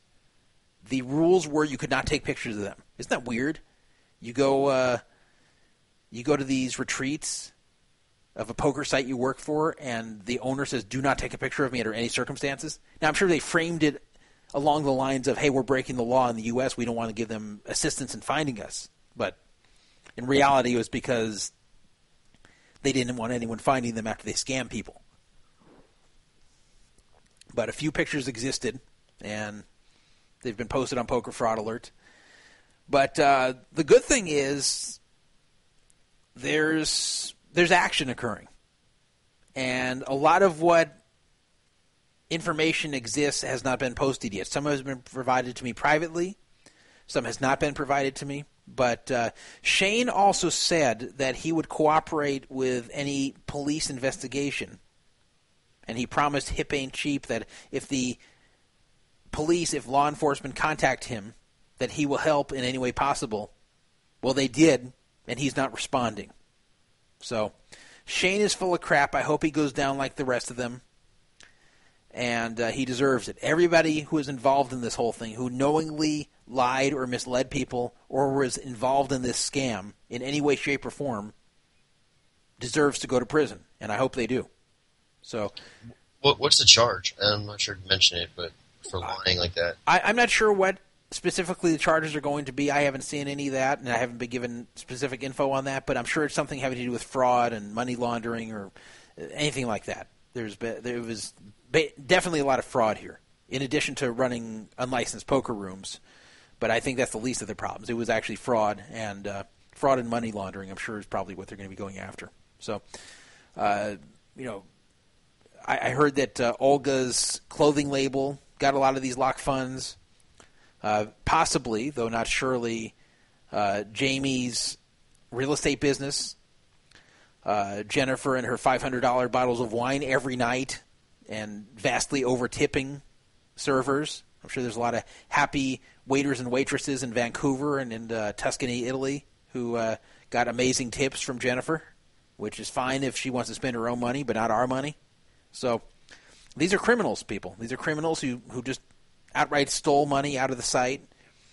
Uh, it, it didn't have a good business model for a very long time. They were way overspending, and uh, it looked like they didn't care. It looked like uh, at some point they just decided, you know, screw it, we're going to go big or lose everything. And by everything, I mean player funds. That that seemed to be Jennifer's strategy. Was uh, she didn't go in like, hey, I'm going to scam everyone. It was more like after Black Friday, it was more like, hey, we have an opportunity to become huge now.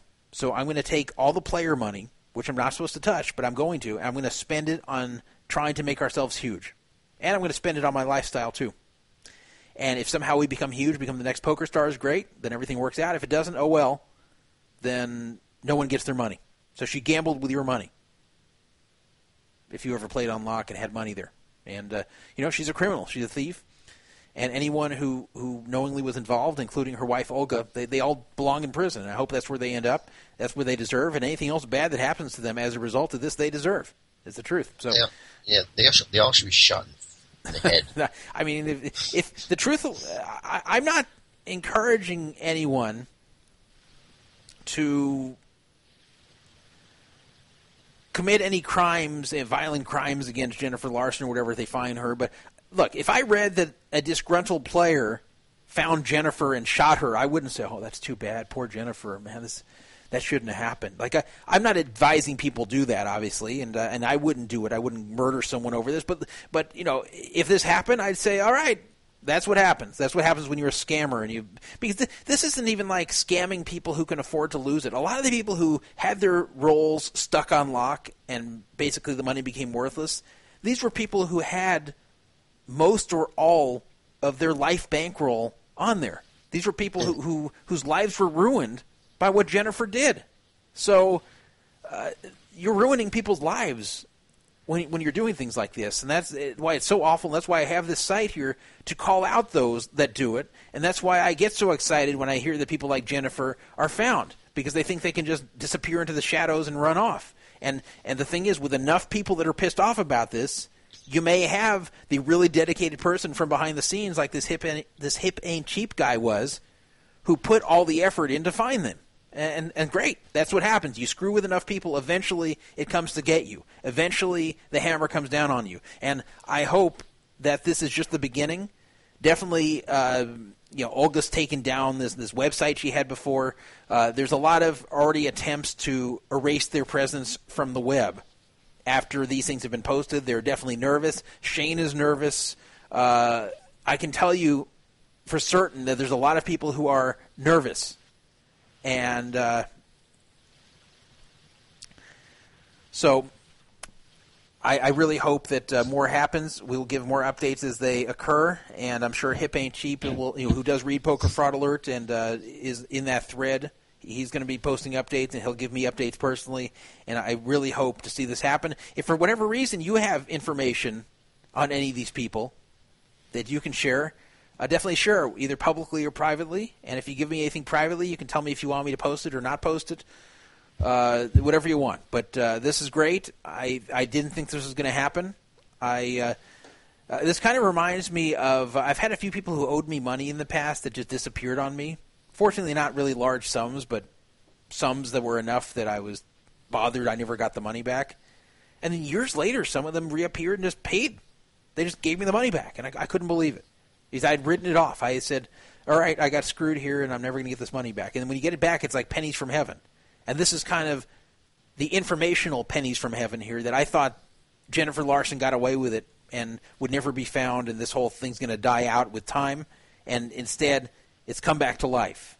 And uh, Jennifer's got to be very unhappy. Olga's got to be very unhappy. Brandon's got to be very unhappy. And they're going to have to keep running now uh, and, and, trying to get away from this. And eventually, they're going to be found. And I hope something happens, whether. Uh, legally or, or otherwise. They just hope something happens to where they have to pay for, for what they've done. And uh, that's what all scammers deserve. So, uh, unfortunately, uh, we're not I heard the number. I heard the.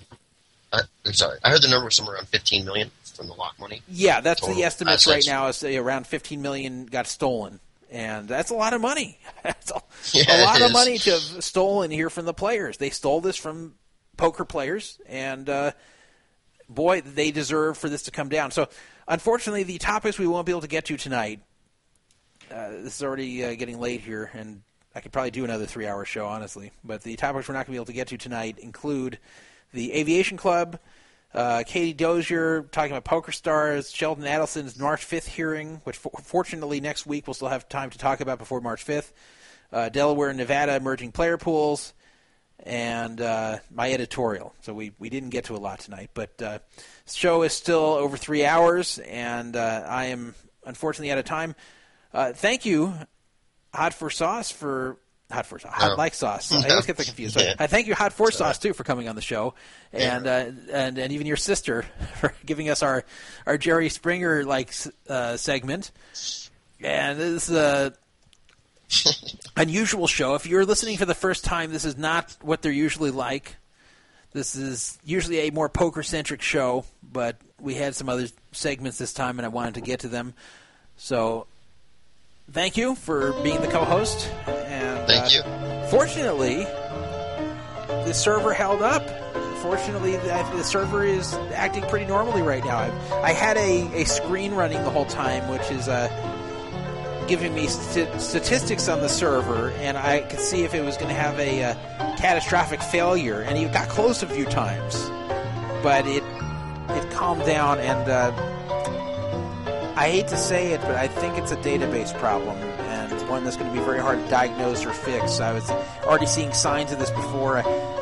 Some people were thinking that maybe the site was being DOS'd because uh, certain people didn't want to hear or have my seal segment be heard by the public, but I don't think that's what was happening. I was uh, checking for signs of that, and I was not seeing any indication that we're getting a denial of service attack. So, it's possible it was happening, but I don't think so. I think it's just a, a database error that was made worse because a lot of people were on the server at once, waiting for the radio to start. I think that's why it happened right then. We'll be back next week.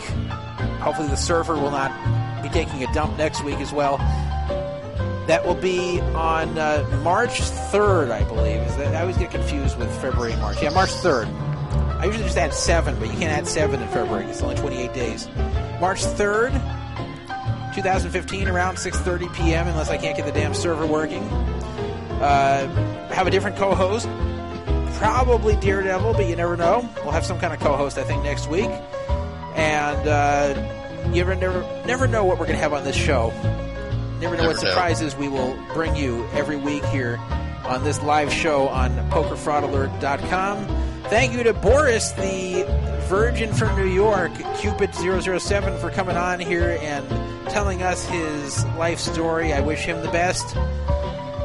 We'll be back next week around the same time. Probably more poker content, but who knows? I'll probably get a lot of shit for this show from various parties for various reasons, but that's what I do. Good night and shalom.